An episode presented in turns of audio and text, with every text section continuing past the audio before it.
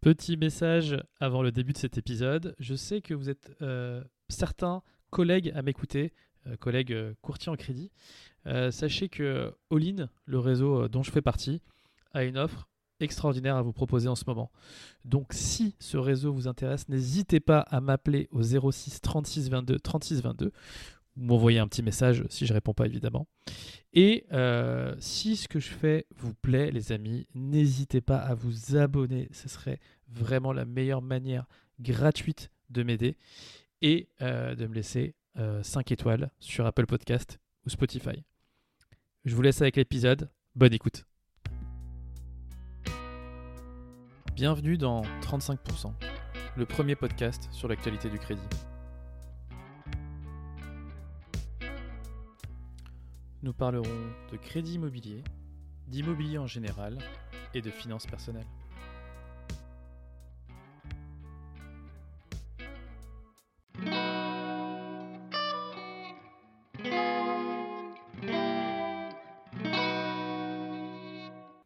Eh bien, nous y sommes, les amis. Il est actuellement dans mon salon à Agnières-sur-Seine. Olivier Leandreville, bonjour. Bonjour Yacine. Quel plaisir et quel honneur euh, de vous recevoir au moment où j'avais créé ce podcast. Je pensais déjà à vous dans ma liste des invités euh, qu'il faudrait avoir. Donc merci, c'est un, demi-rêve qui se réalise. Demi-rêve, je vous expliquerai pourquoi, parce que j'ai un grand rêve qui est que euh, vous m'obligiez à, acheter un troisième micro et faire une interview à trois avec une troisième personne. On en parlera un peu plus tard. Olivier, euh, ce que je vous propose, c'est de vous euh, présenter un peu euh, rapidement. Pour ceux qui ne vous connaissent pas, parce que il peut y en avoir qui ne vous connaissent pas, c'est un, podcast qui est, sur l'actualité du crédit, donc j'imagine qu'il y a des courtiers, des agents IMO, mais peut-être des gens qui ne connaissent pas Olivier Landreville. Ça marche. Donc Olivier Landrevie, euh, 49 ans, père de deux enfants. Anciennement, et je pense que la plupart de, vos auditeurs me, connaîtront pour ça, j'étais président de CAFPI, donc l'un des principaux de- réseaux de, de courtage euh, en crédit. Et depuis quelques semaines, je suis le fondateur de MoneySmart.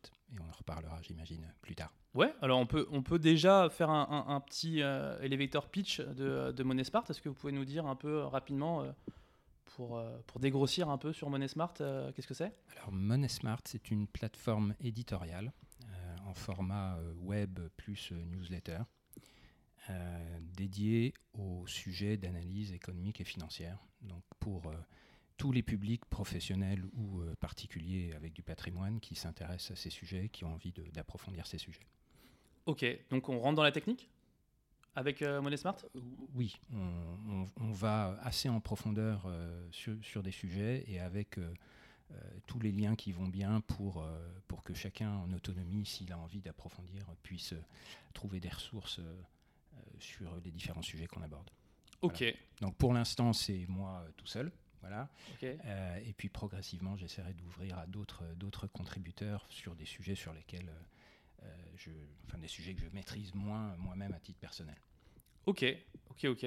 Euh, le principe de cette interview, ça va être un peu un, un- un fil rouge, un peu où on va parler de, de, euh, de votre, euh, votre parcours. J'ai mis euh, sur ma tablette là votre, votre LinkedIn euh, pour qu'on se simplifie la vie. Euh, J'aimerais qu'on commence par parler par, par le, le début, euh, c'est-à-dire votre, votre formation, votre formation académique. Euh, déjà, est-ce que vous étiez parisien? Non, non, non, je suis provincial. J'ai grandi à Besançon. Ok, ok. Et, euh, et vous saviez que vous alliez à Paris à ce moment-là? Euh, non, non, non. Euh, je ne savais pas grand-chose à ce moment-là. Euh, enfin, au, moment du bac, si on se replace euh, à ce moment-là, voilà, bon, j'étais un, un élève consciencieux, avec des bonnes notes, je m'étais jamais posé trop de questions. J'avais toujours imaginé que j'irais préparer une école d'ingénieur, comme, enfin, c'était le modèle familial, disons. Euh, ça paraissait la voie naturelle euh, quand on avait de bonnes notes, euh, c'était mon cas. Et puis c'est un petit accident de parcours idiot, quoi, le hasard parfois, qui m'a obligé à, à- à revoir ça et à me poser des questions, puisque cette voie-là finalement s'est fermée pour moi. Et de façon relativement improvisée, je me suis retrouvé à, à- suivre une prépa école de commerce. Euh, j'avais. On, on peut en parler de cet accident de vie ou euh, Oh, oui, enfin, je suis pas sûr que ça passionne les auditeurs, mais c'est. ah, Moi, ça m'intéresse. C'est- C'est c'est une, une, prof de, de- une prof de chimie euh, qui m'avait dans le nez, euh, qui a décidé de me mettre un 2, un 2 au bac blanc de, de chimie, qui a ruiné tout, tout mon dossier pour, pour les prépas scientifiques, c'est tout, c'est aussi bête que ça. Alors que par ailleurs, j'avais toujours eu d'excellentes notes dans, dans les matières scientifiques. Bon, voilà. Ok. Et euh, non, parce que quand même se retrouver dans une prépa, euh, c'était une prépa HEC du coup. Oui, oui, prépa HEC, exactement. C'est, euh, enfin, voilà, comme Ouais, voie de garage, il y a pire quand Oui, même. voilà, c'est ce que je vais dire. C'est quand même pas, c'est pas non plus la déchéance. hein. mais tout, non, mais je le souligne simplement parce que, enfin, c'est ce que j'appelle la sérendipité, quoi. De temps en temps, il y a des signaux du destin comme ça qu'on ne maîtrise pas. Il faut faire avec, il faut les accepter et puis avancer, quoi. Et euh, c'est ce que j'ai essayé de faire. Et bon, je crois que ça m'a pas desservi au final. Je, je Ah suis peut-être plus plus heureux aujourd'hui que si j'avais suivi une formation d'ingénieur. Et, et- et par, euh, par curiosité, du coup, si euh, vous, vous aviez pu aller jusqu'au bout, ça serait sur quel type de parcours? Aucune idée. Ok. Aucune idée. Euh, peut-être, peut-être sur des sujets euh, aéronautiques, c'est un sujet qui me, qui me plaisait bien, mais, mais, en réalité, je, je pense que j'avais très peu euh, de, de vision de, de ce qui se cachait derrière euh, en termes de, profession. Donc, euh, je ne saurais, pas- je saurais pas dire. Donc Dassault a raté un, un très bon élément à cause d'une prof de chimie. Voilà, vous, vous- vous le saurez. Euh, prépa HEC à Besançon? Non, du tout, du tout. Euh, là, pour le coup, enfin, mon dossier a été pris dans, dans une, une bonne prépa à Paris. À Besançon, il n'y avait, il y avait rien d'équivalent. Euh, et du coup, voilà, je suis arrivé à Paris et, et j'ai fait, fait un an de prépa. À l'époque, on pouvait encore faire ça en un an. Ok, ok, ok. Et euh, en Josas, HEC, Exactement. ouais. euh, des années plus faciles du coup que la prépa, j'imagine? Moins intense euh, sur le plan du, du travail, oui, ça c'est clair. Ok. Euh, et euh, assez vite, euh, malgré tout, une, une, sorte de frustration, mais qui est assez courante, je crois, enfin, quand je parle avec mes, camarades de l'époque. Euh, après, une ou deux années, ou trois années maintenant, euh, éventuellement, de prépa qui sont quand même super intenses hein, pour la plupart des gens, euh, il y a une sorte de. comment dire, de- d'effet de décompression quand on arrive en école. Et la, différence d'intensité est, est assez, assez surprenante. Et ça peut avoir un effet de, démotivation. Enfin, on, se, demande un peu pourquoi, pourquoi on a autant travaillé.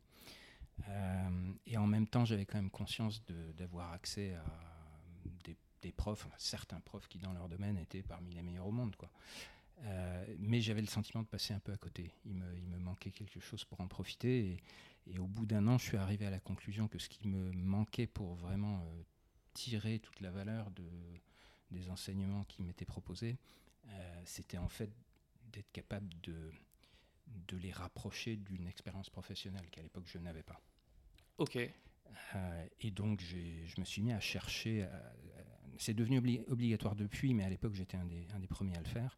Euh, j'ai cherché à, à couper ma formation pour partir un an en entreprise entre ma première et ma deuxième année. Euh, et comme j'avais envie de voir le monde, euh, je me suis intéressé aux, stages, euh, enfin aux césures qui pouvaient exister à l'étranger. Et j'ai eu la chance de décrocher un stage à New York. Euh, alors je vous avoue que euh, ce qui m'intéressait, c'était surtout d'aller vivre un an à New York en tant qu'étudiant à 20 ans. Je comprends totalement. Euh, je pense que ça aurait pu être dans n'importe quel domaine. Si je suis honnête avec moi-même, j'aurais pris. Il se trouve que c'était dans la banque. Ok. Ah, donc ou euh, première expérience dans la banque directement. Et, et c'est comme ça que je découvre euh, les métiers financiers en réalité. Ok. Euh, Au- auprès de qui? C'est une boîte qu'on connaît? Alors c'est une boîte qui n'existe plus en tant que telle. Ça s'appelait la Banque française du commerce extérieur, la BFCE. Ok. Une très jolie banque qui, euh, au fil des, des rapprochements de, de banques, euh, est devenue progressivement. Enfin, c'est l'ancêtre de ce qu'a été ensuite euh, Natixis, Ok. donc le groupe BPCE. Intéressant. Intéressant. Ah, Voilà. on reste. Euh, sur, euh, sur les métiers de financement entreprise, donc euh, typiquement financement de filiales de grands groupes français qui avaient des activités aux États-Unis. Ok. Avec. euh, C'était des fonds français ou des fonds américains du coup? Les, les sous venaient d'où? Les, les- les- c'était des, des sous du marché interbancaire, on va dire, hein, des, des refinancements. C'est- vraiment, c'était un pur modèle de société de crédit qui euh, prenait quasiment pas de dépôt. Ok. Très très bien. Et dépendait aucune d'aucune banque à, à l'époque? Non, à l'époque c'était une banque autonome qui ensuite a racheté le Crédit National pour devenir ce qui s'appelait Natexis. Et puis ensuite ça, ça a été repris par le groupe BPCE. Ok. Et donc un an de césure auprès de la, ah, j'ai oublié, la BFCE. La BFCE. Et le poste, c'était. Vous étiez banquier? Analyste crédit, donc euh, euh, j'étais, on va dire, en, binôme avec un, chargé, de, chargé de relations clientèle euh, entreprise. et c'était un mix d'analyse financière sur les fonds des entreprises. préparation des dossiers de crédit pour les soumettre au comité, et puis un peu de relations commerciales quand même, en l'accompagnant à des rendez-vous clients, etc. Et ça doit être passionnant c'était génial. Euh, bah, c'était génial, absolument génial. On est en quelle année là? On est en 1994, si je dis pas de bêtises, ou 93, 94. Donc en plus New York était encore en plein boom. Euh, ouais. Euh, c'était ouais, c'était une très belle époque. Je comprends. Je comprends. Donc du coup, retour à Paris, jouer à Jean Zas pour terminer vos études. Est-ce que d'ailleurs, j'en profite, à HEC, vous avez eu des, des petits camarades de, de, classe qui ont été, qui sont un peu sortis du lot aujourd'hui, On peut retrouver à la tête de, de grosses boîtes? Euh, oui, enfin, il y, en a un certain nombre et je vais, je vais forcément en oublier. Euh, un de mes meilleurs copains sur les bancs d'HEC, c'était Ronan Lemoal, qui, qui, a été longtemps euh, patron d'Arkea, qui est maintenant parti et qui a monté son, son fonds. voilà. Euh, j'ai eu aussi euh, sur, euh, je, le dis parce qu'on on est dans un milieu de courtage, j'avais aussi dans ma, dans ma promo Geoffroy Bragadir, fondateur d'Empruntis, qui ensuite a revendu, etc. Rigolo, rigolo, rigolo. Donc finalement, Et puis d'autres qui sont partis en politique, enfin, il y a beaucoup de choses. Ok, alors un politique quand même, juste pour, le, pour la curiosité, pour Agnès Pannier-Runacher, ministre en charge de la transition énergétique. Ok, Très bien. Ou du coup, eux qui ont fait HEC euh, pour l'ENA, finalement. Voilà, eux ensuite, Ok. Euh, pourquoi vous n'avez pas fait l'ENA? Aucune envie. Absolument aucune envie. Ok. J'avais goûté à la vie en entreprise et euh, voilà, je sais que c'était, c'était ça. Pour moi, c'était ça. c'est, enfin, c'est très noble. Hein. Je ne veux pas dire de, mal du tout de, ceux qui ont choisi cette voie, mais moi, j'avais le sentiment que mon épanouissement, ce serait dans, dans, dans la vie d'une entreprise. Ok, euh, très bien, très clair. Vous sortez d'HEC. Vous, euh, alors, j'ai vu une expérience sur votre LinkedIn où vous parlez de NYU. Oui, je suis retourné à New York euh, pour ma dernière année à HEC. Ok. Il y a un accord d'échange avec l'université à New York, avec le MBA de, NYU. Une année n'était pas suffisante finalement. Voilà, donc j'ai fait une deuxième année à New York. J'ai réussi à faire deux ans à New York sur, sur quatre années. Euh, parfait. Euh, l'ambiance à NYU par rapport à Jouy en Josas? Euh, très différent précisément parce que dans le modèle MBA, en fait, il n'y a que des étudiants qui ont déjà 3-4 ans d'expérience en entreprise, donc des gens un peu plus âgés, mais qui ont déjà ce, bagage en fait qui permet de mieux profiter des, des enseignements. Ok, très clair. Et le premier poste alors, le premier vrai poste que vous prenez ensuite? Le premier vrai poste, c'est de retour à Paris, euh, à la Bred. En fait, j'ai eu deux carrières à la Bred, donc un premier début de carrière à la Bred, euh, sur des métiers de contrôle de gestion et de direction financière, auprès du directeur financier de l'époque. Ok, de la Bred, donc euh, direction financière, vous étiez... Voilà, donc Bred, une banque commerciale généraliste, on va dire, hein, qui, qui, fait aussi bien de la banque pour des particuliers, des entreprises. Euh, voilà, et là, j'apprends un métier qui consiste à, euh, on va dire, euh, construire les, tableaux de bord dont les dirigeants de la banque ont besoin pour piloter l'activité, en gros. Ok, sujet que je maîtrise un tout petit peu, puisque ma femme fait exactement ça. elle est au contrôle de gestion d'une d'une banque régionale. alors, la BRED, pourquoi? Il y avait déjà un lien avant par rapport à la BFCE il y avait non, des... non, non, non, aucun lien. c'est le hasard des rencontres. Euh, des entretiens euh, d'embauche et, euh, et, voilà. Et alors peut-être si quand même, enfin une chose était que j'avais apprise de moi-même au cours de mes stages, c'est parce que j'avais eu l'occasion de, faire des stages dans des, entreprises de, très grande taille, dans des très grands réseaux bancaires. et j'avais gardé une meilleure expérience de mon année à la BFCE, qui était une structure plus petite, à taille humaine, où j'avais beaucoup plus le sentiment de, maîtriser mon destin plutôt qu'une grande machine où finalement sa carrière va être un peu dictée par un département ressources humaines. Donc j'avais un peu peur de ça. Euh, et donc le choix de la BRED, c'était ça aussi, c'était d'avoir une, banque à taille humaine euh, où euh, dès le début de carrière, on, peut être en contact avec les dirigeants et, et, voilà, avoir plus de, plus de maîtrise de, de, son parcours, disons. Et, moins impacté par la politique Sans doute. Sans doute. Bien sûr. Et justement, la BRED, qui est un peu une banque dans la banque, philosophiquement, est-ce que ça, ça matchait avec. C'était aligné un peu avec, avec votre euh, votre façon d'être? C'est quand même très indépendant. À, la à l'époque, ça ne me, ça me préoccupait pas beaucoup. Euh, c'était une. La Brette sortait d'une période très compliquée hein, à l'époque. Hein. Elle s'était euh, mise en difficulté au moment de la, crise immobilière du début des années 90. Je ne sais pas si tout le monde se souvient de cette, cette époque. ça avait cartonné dur sur les, les financements aux, promoteurs immobiliers à l'époque euh, et aux marchands de biens. Euh, et donc la Brette sortait d'une période très compliquée, donc il y avait aussi un, challenge avec euh, l'équipe dirigeante de, l'époque pour, pour la, remettre sur des rails. Et voilà, ça, me plaisait aussi de, d'avoir une, une, mission dans laquelle il y, a, voilà, il y a un élément challengeant. Ok.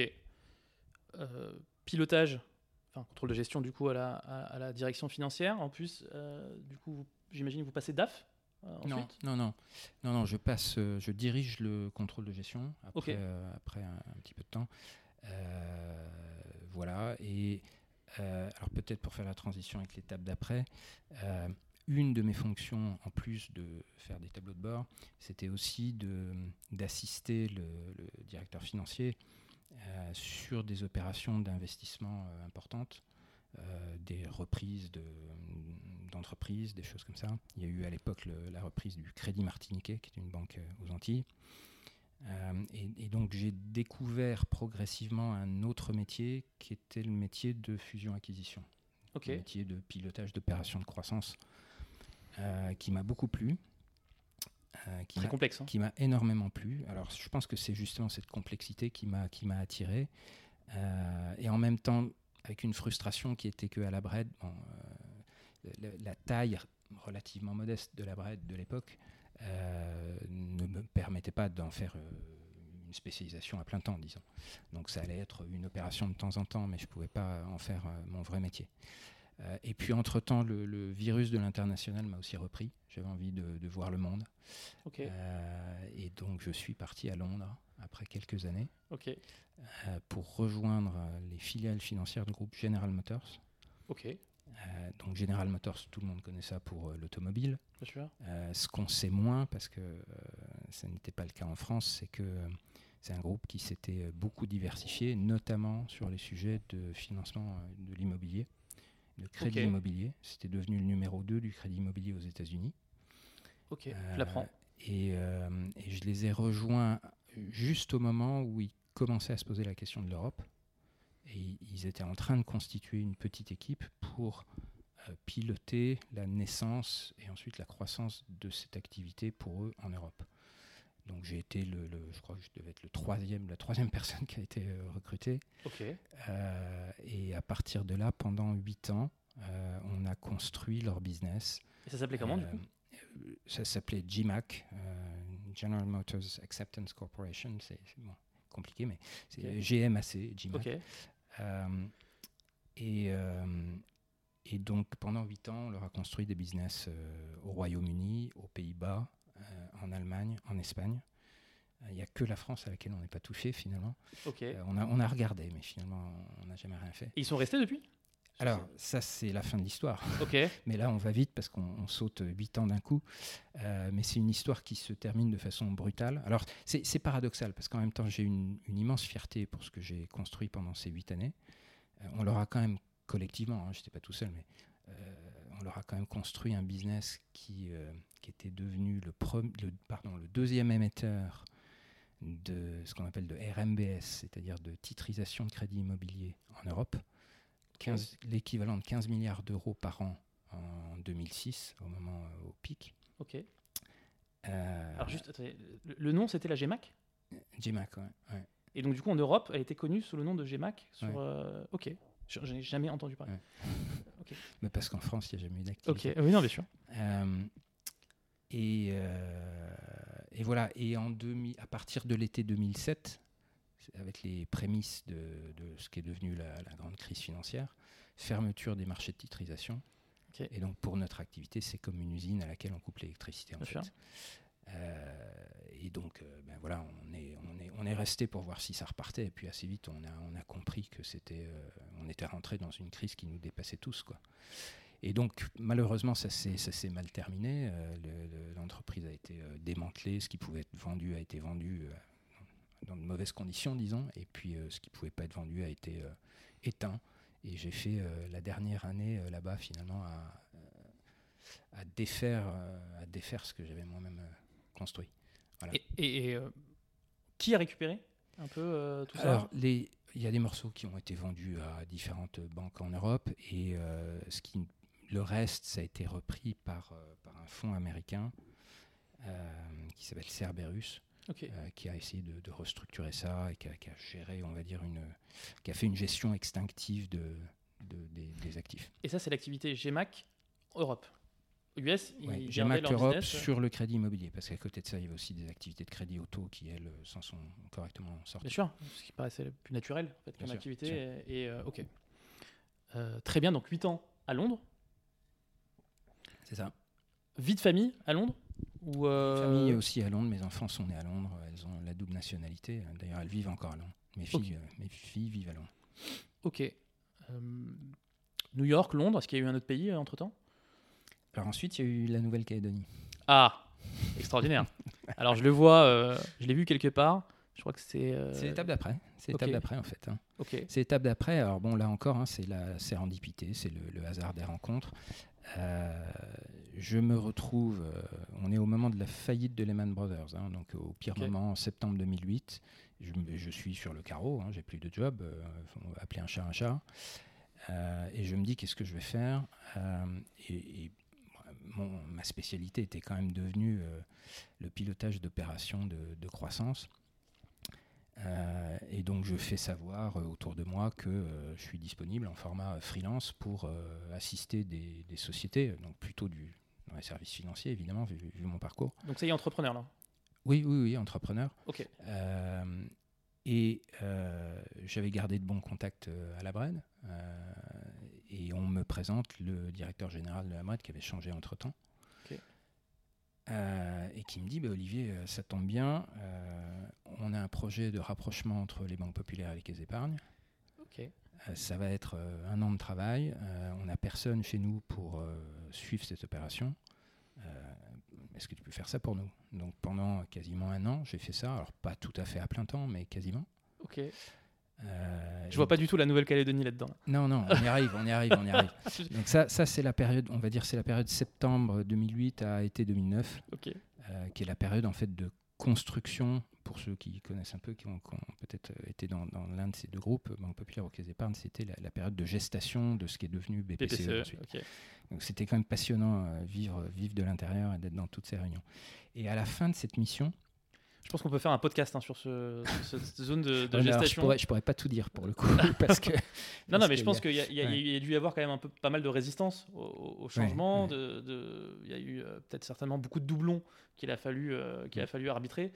Euh, ça a dû être une période ultra passionnante. Mm. On, on- on reprend rendez-vous pour, euh, pour parler de ça euh, une, une autre fois, si vous le voulez bien, Olivier.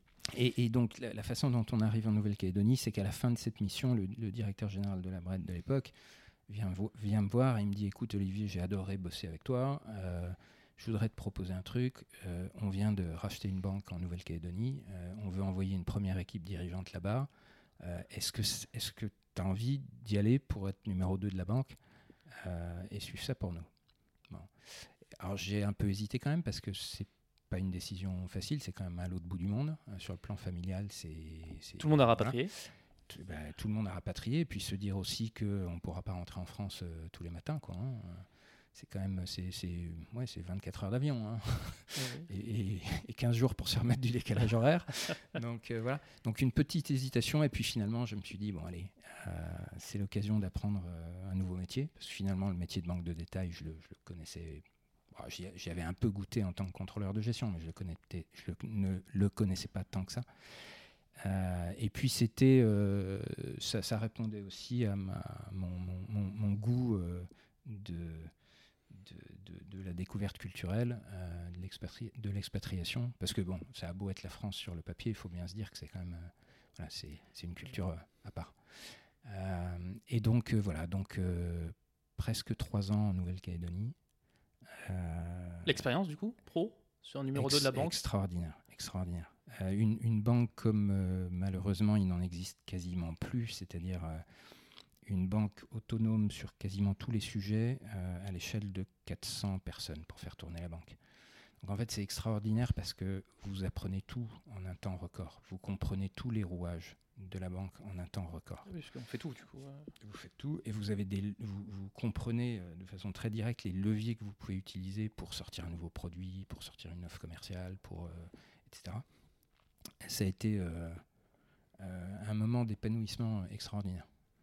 Ok. Et c'est la BCI, du coup. Ça c'est s'appelle la BCI, la, la Banque calédonienne d'investissement, mais qui est en fait une, une banque de détail. euh, Ok. comme, comme, euh, Et, et cette banque, elle existe encore Oui, bien sûr, bien sûr. bien Ok. sûr. Mm. Ok, ok. Euh, mais euh, du coup, groupe BPCE. C'est ça. Banque Enfin, populaire, c'est du coup? détenu majoritairement par, par la Bred, en fait. Ok. Ah oui, ok. Très bien. Je vous propose une petite pause pour qu'on se rafraîchisse le gosier.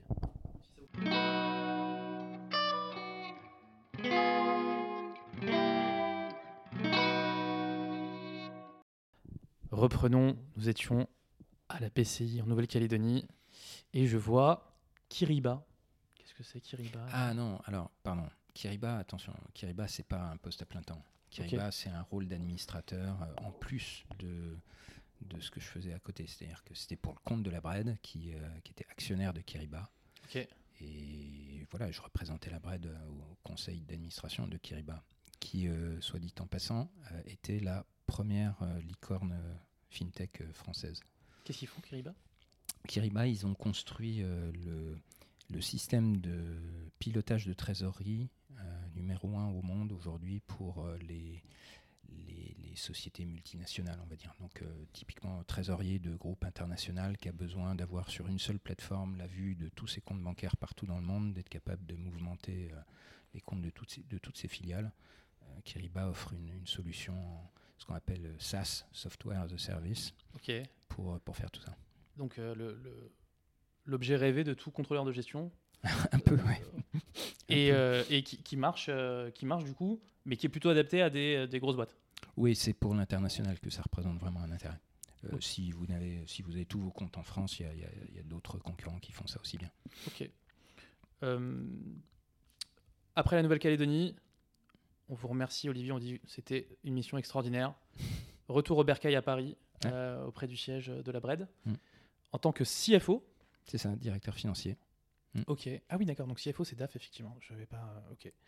Euh, cette mission, il y avait quelque chose de, de- de particulier par rapport aux, aux précédentes? Est-ce qu'il y avait des enjeux euh, Disons que euh, par rapport à ce qu'on peut se représenter du, du- du poste euh, de directeur financier de, de banque régionale, euh, la Bred étant la Bred, et comme euh, vous le disiez tout à l'heure, qui est une banque quand même à, à part, euh, c'est un poste qui, euh, qui avait des dimensions supplémentaires euh, qui le rendaient, euh, qui, qui rendaient le poste vraiment, vraiment intéressant. Puisque la, la Bred, euh, c'est une banque qui a aussi des activités de marché importantes. Donc j'ai passé pas mal de temps aussi à regarder ce qui se passait euh, de ce côté-là. Euh, c'est une banque qui a des activités d'investissement pour compte propre, avec un gros portefeuille d'investissement pour compte propre qu'on pilotait dans mes équipes.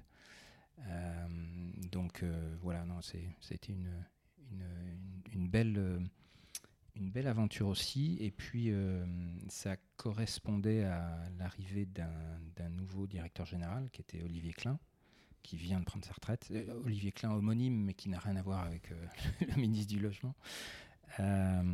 Et, donc, voilà, c'est intéressant aussi d'arriver dans un poste comme celui-là au même moment qu'un nouveau directeur général qui souhaite impulser une nouvelle stratégie. Et, voilà, donc c'était, ça a été une, belle époque et je suis, enfin, je, garde une, une, fierté de ce qu'on a construit tous ensemble, collectivement, avec le, COMEX de la Bred et, et, évidemment sous le leadership d'Olivier Klein pendant, pendant toutes ces années. Ok. Et euh, vous êtes arrivé en même temps ou c'est lui qui vous a choisi? Je suis rentré de, Nouvelle-Calédonie euh, quelques mois avant le changement de, directeur général et, euh, et, voilà. Et quand il est arrivé, il a voulu rebattre un peu les cartes et il m'a proposé le, poste de, directeur financier. Parfait, parfait. Donc on commence sur une page blanche avec un, leader qui, sur lequel vous êtes aligné et c'est les meilleurs prédisposition en tout cas pour, euh, pour bosser sereinement, euh, sans justement ces... Enfin, j'imagine hein, cette espèce de côté un peu politique qu'on peut voir dans les grosses boîtes qui, moi, me, répulse un peu. Euh, alors, député CIO, qu'est-ce que ça veut dire, député CIO c'est votre directeur, directeur, général adjoint. Là, c'est simplement parce que vous, avez mis mon profil. Ouais, alors je, je l'ai dans les deux langues, mon profil LinkedIn. Alors, je sais pas pourquoi il s'est mis comme ça. C'est directeur général adjoint. Ok. Ça veut simplement dire que, alors je, en réalité, je continuais d'être directeur financier. On ne m'avait pas remplacé, mais j'avais en plus de ça euh, le périmètre du secrétariat général, donc les fonctions euh, juridiques, euh, les fonctions logistiques, notamment la gestion du, parc du, réseau d'agences, les fonctions de sécurité informatique, et j'en oublie certainement encore quelques-unes. Ok. on n'avait pas encore RGPD dans ce moment-là, non? C'est le début. C'est le début. Donc, est-ce que vous étiez DPO aussi? Non, quand même pas. Non, DPO, on l'avait mis du côté de la direction des risques. Mais bon, j'ai dû quand même, j'ai dû quand même m'intéresser à ces sujets, évidemment. Je comprends. Et euh, pareil, des enjeux un peu sur cette fonction de directeur général? Alors, qu'est-ce que c'est quoi la différence entre parce que alors vraiment moi, c'est à ces niveaux-là de, de, de, poste, je comprends plus trop les. Mais c'est quoi la différence entre un directeur général et un président, par exemple? Quelles, sont les, différences de fonction entre les deux? Ah, Attention, là, j'étais directeur général adjoint. Hein, ok. Pas directeur général. Le directeur général, c'était Olivier Klein. Euh, ensuite, distinction entre directeur général et président, euh, c'est une question qu'il faut regarder euh, société par société en réalité. Vous avez des sociétés, c'était le cas de la Bred, où le président est un président non exécutif, donc il ne s'implique pas dans la gestion quotidienne. Ok. Hein. il s'implique évidemment dans la, la, définition de la stratégie. La vision. voilà. Euh, mais il ne s'implique pas dans la gestion au quotidien. Euh, et puis, vous avez des rôles de président euh, exécutif. Moi, quand j'ai, c'est la suite, mais quand je suis chez CAFPI, je suis président, mais c'est un rôle de président exécutif. Où là, en réalité, c'est l'équivalent d'un directeur général dans une, dans une autre société. Ok. Euh, on parle déjà de la CAFPI, mais il y a quand même un poste auquel euh, j'aimerais qu'on parle, c'est celui de, de, professeur euh, ah oui. Chez Ça aussi, aussi c'est du parallèle, hein, c'est pas du plein temps. D'accord. Ah oui, parce que du coup les timelines, en fait, on les voit, on les voit les unes derrière les autres. Ok. Non, j'ai eu l'opportunité, on m'a proposé à un moment donné de d'animer d'animer un cours sur, sur des sujets de marché financier. À Quelle reconnaissance quand même. Et, et non, enfin c'est alors évidemment, ça fait, ça fait plaisir, euh, mais euh, enfin, j'ai toujours eu, euh, j'ai toujours eu le goût de la, transmission.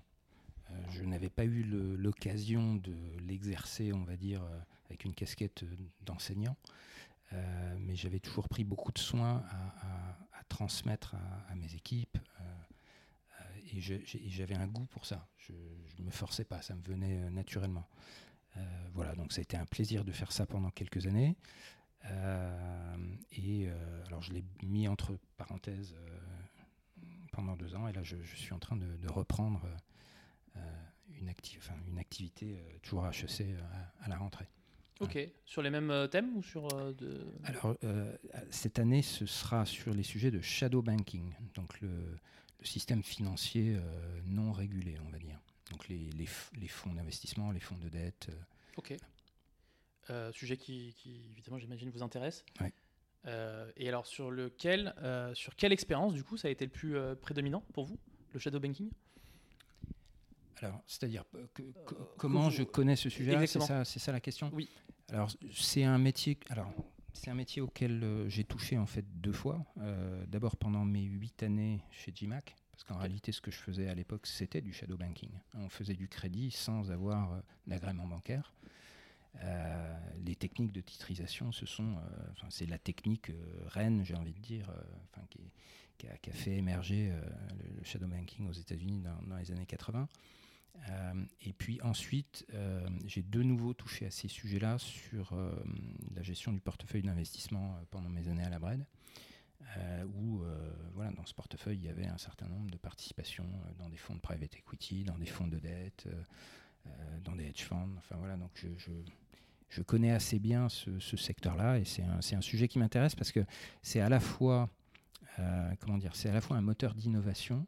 Ce, ce, secteur-là. Euh, ça existe parce que euh, euh, on peut y faire des choses avec beaucoup plus de, souplesse et d'agilité qu'on ne peut le faire dans un cadre bancaire. C'est quand même le, fondement. mais en même temps, ça peut avoir, si quand ça dérive, ça peut avoir des répercussions très lourdes pour le système économique dans son ensemble. donc il y a des enjeux de régulation qui, sont, qui sont très importants. Ok. Donc euh, voilà, c'est un sujet sympa. Très bien. Et alors, euh, je voudrais juste revenir sur l'activité la, euh, au, sein de la BRED. Est-ce que il y avait déjà une appétence à ce moment-là sur le crédit IMO Est-ce qu'il y avait déjà pour vous une, visée déjà sur le, sur, sur le, sur le crédit IMO Est-ce que c'était déjà quelque chose qui vous intéresse avant de rejoindre évidemment la CAFPI qui a été euh, votre métier ensuite. Euh, je, rappelle quand même du crédit IMO, j'en avais fait pendant 8 ans, je n'avais fait que ça. Hein, Bien sûr. Mes, mes, années à Londres. J'en ai pas fait sur le marché français, mais j'en ai, j'avais fait que ça ailleurs en Europe. Euh, à la Bred, l'activité était beaucoup plus diversifiée, comme n'importe quelle banque. Hein, évidemment, on faisait du crédit IMO, mais, on faisait aussi beaucoup d'autres choses. non, il n'y avait pas, pendant toutes ces années-là, il n'y avait pas de. Comment dire Il n'y avait pas de programmation de mon parcours euh, à dire euh, euh, dans X années, je m'en vais pour aller diriger un réseau de courtage. Non, d'ailleurs, si on m'avait dit que c'est comme ça que ça se passerait, j'aurais sans doute été étonné. Donc, voilà. Ok. Et avant de parler de la CAFPI, est-ce que déjà dans votre, dans, votre, dans votre parcours et dans votre ressenti, vous, vous mesuriez déjà l'impact que pouvaient avoir les courtiers je ne sais pas euh, en Europe comment ça se passe ou à New York comment ça se passe. Euh, s'il y a différents modèles en fait, d'intermédiaires de, crédit que vous aviez déjà identifiés et, qui vous ont permis de vous dire allez.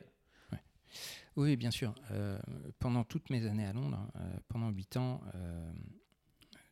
toute la production de crédit qu'on a réussi à développer se faisait via des courtiers ou autres formes d'intermédiation. Ça s'appelle comment là-bas? Euh, mortgage brokers. Euh, et, euh, et, le poids de, des courtiers, que ce soit au Royaume-Uni ou aux Pays-Bas, est beaucoup, beaucoup plus élevé encore qu'en France. On est à 60, parfois 70% du marché qui est tenu par, par ces intermédiaires. et j'ai donc je, connaissais bien ça. Je savais que la France était, était plutôt en retard en termes de, d'arriver à maturité du marché du courtage, mais en même temps, pendant toutes mes années euh, à la Bred, j'avais vu aussi que ça bougeait et que c'était quand même un, marché qui était euh, en plein essor et que la France commençait à rattraper son, retard. Donc j'avais conscience qu'il se passait des choses. Euh, et puis, et puis, et puis voilà. Et puis je, j'avais aussi observé euh, avec, avec un certain intérêt la, transformation extraordinaire euh, de Meilleur Taux. Meilleur Taux qui avait été cédé par les caisses d'épargne, en, je crois que ça devait être en 2011, euh, qui valait très peu à l'époque. C'était, la société était en difficulté. et qui, en l'espace de 10 ans, a été complètement transformé et euh, a pris une place dans le paysage qui est, qui est quand même euh, voilà, qui est vraiment importante. Euh, et donc j'avais conscience aussi que le, courtage en France arrivait à un stade où on allait commençait à passer, on va dire, du, capitalisme familial. Et c'est très bien, hein, je ne dis pas ça de façon péjorative. Hein, j'ai mmh. une admiration sans borne pour ce qu'ont construit Elie Maurice Assouline avec CAFPI en 50 ans. mais, mais voilà, j'avais l'intuition que c'était un secteur qui avait aussi besoin de, de nouvelles injections de capitaux pour être capable de se moderniser, pour être capable de suivre les, mouvements en termes d'investissement dans la tech, euh, etc. Et que du coup, nécessairement, il y aurait euh, euh, des mouvements d'actionnariat et des, mouvements capitalistiques. Voilà, ça paraissait évident. Tout le monde, enfin, tous ceux qui connaissaient le secteur le voyaient venir. Et euh, alors, du coup, c'est arrivé à la CAFPI. Ça a été quoi le shift entre euh, Bread et, et CAFPI? Est-ce que vous pouvez en parler? C'est comme, euh, comme souvent, les, des opportunités qui se présentent. Voilà, un coup de fil, un patron de fonds que je connaissais bien parce que, parce que on avait eu l'occasion d'investir chez eux, qui me dit, qui me dit voilà, on vient de, sécuriser la reprise de CAFPI, on cherche un dirigeant. Est-ce que c'est intéressant de discuter? Et puis, voilà, et puis de fil en aiguille, euh, de fil en aiguille, j'en arrive à me dire, mais oui, c'est peut-être le bon moment pour moi pour, tenter quelque chose euh, d'un peu plus entrepreneurial, euh, pour sortir aussi du cadre ultra réglementé qu'est le cadre bancaire. Alors, le courtage c'est réglementé aussi, hein, mais c'est pas pas la même intensité de réglementation. On en reparlera peut-être. Euh, euh, et, et, revenir à quelque chose où, euh, où je serais plus proche du, du business. Quand, quand, on est, même, même à la Bren, qui est une banque, c'est 5, 5, ou 6 000 personnes, la Bren, quand on est directeur général adjoint à la Bren, on, voilà, y, a malgré tout une, une, certaine distance avec le business. On ne rencontre pas des clients tous les jours. Ok. Et c'est rigolo parce que vous arrivez vraiment sur la, réforme du courtage, en fait. Oui, oui, oui. Euh, c'est clairement un enjeu, en fait. ça euh, correspond, euh, oui, oui. Et vous l'avez vécu comment, du coup, cette réforme? Est-ce que vous étiez prêt? Est-ce que... Alors, moi, je le voyais comme une, une bonne chose.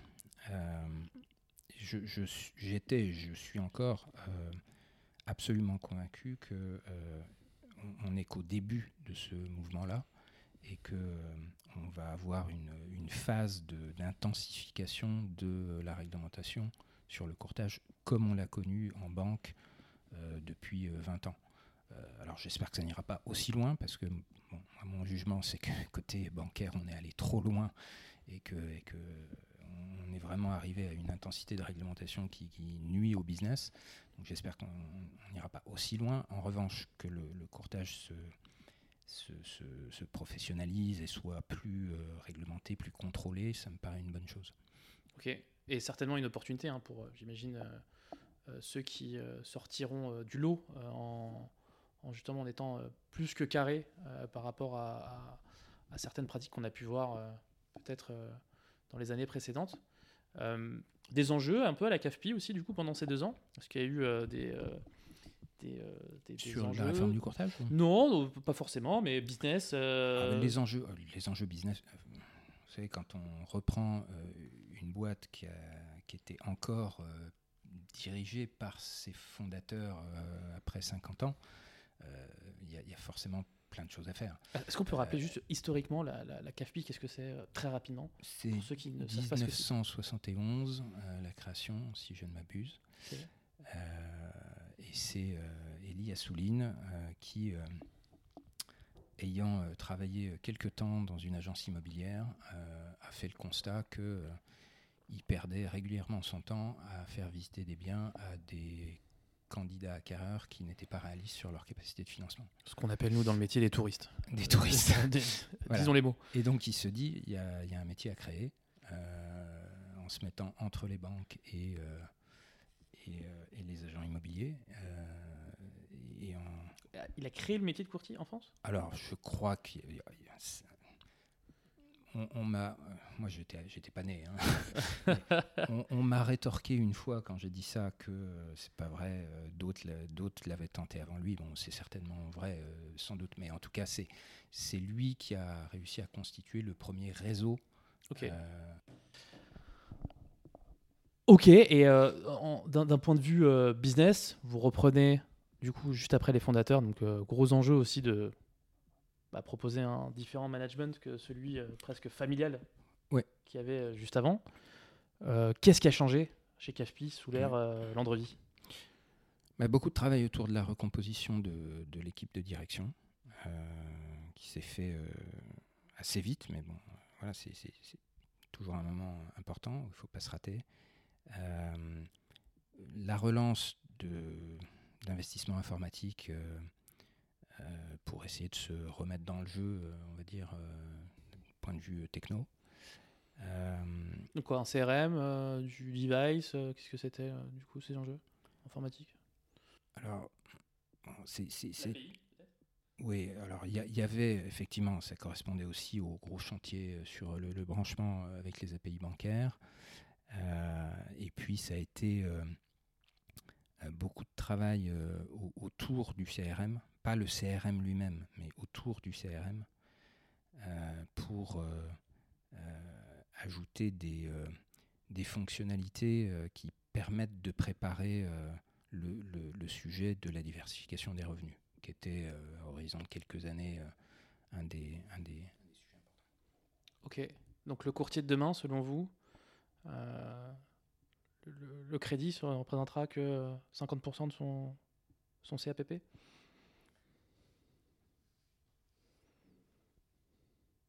C'est vraiment une question ouverte. Hein Alors, on peut prendre la question sous différents angles. Euh, ma vision à moi, qui n'engage que moi, et on est bien clair, hein, de toute façon, je ne parle pas au nom de CAFPI aujourd'hui, je- Voilà.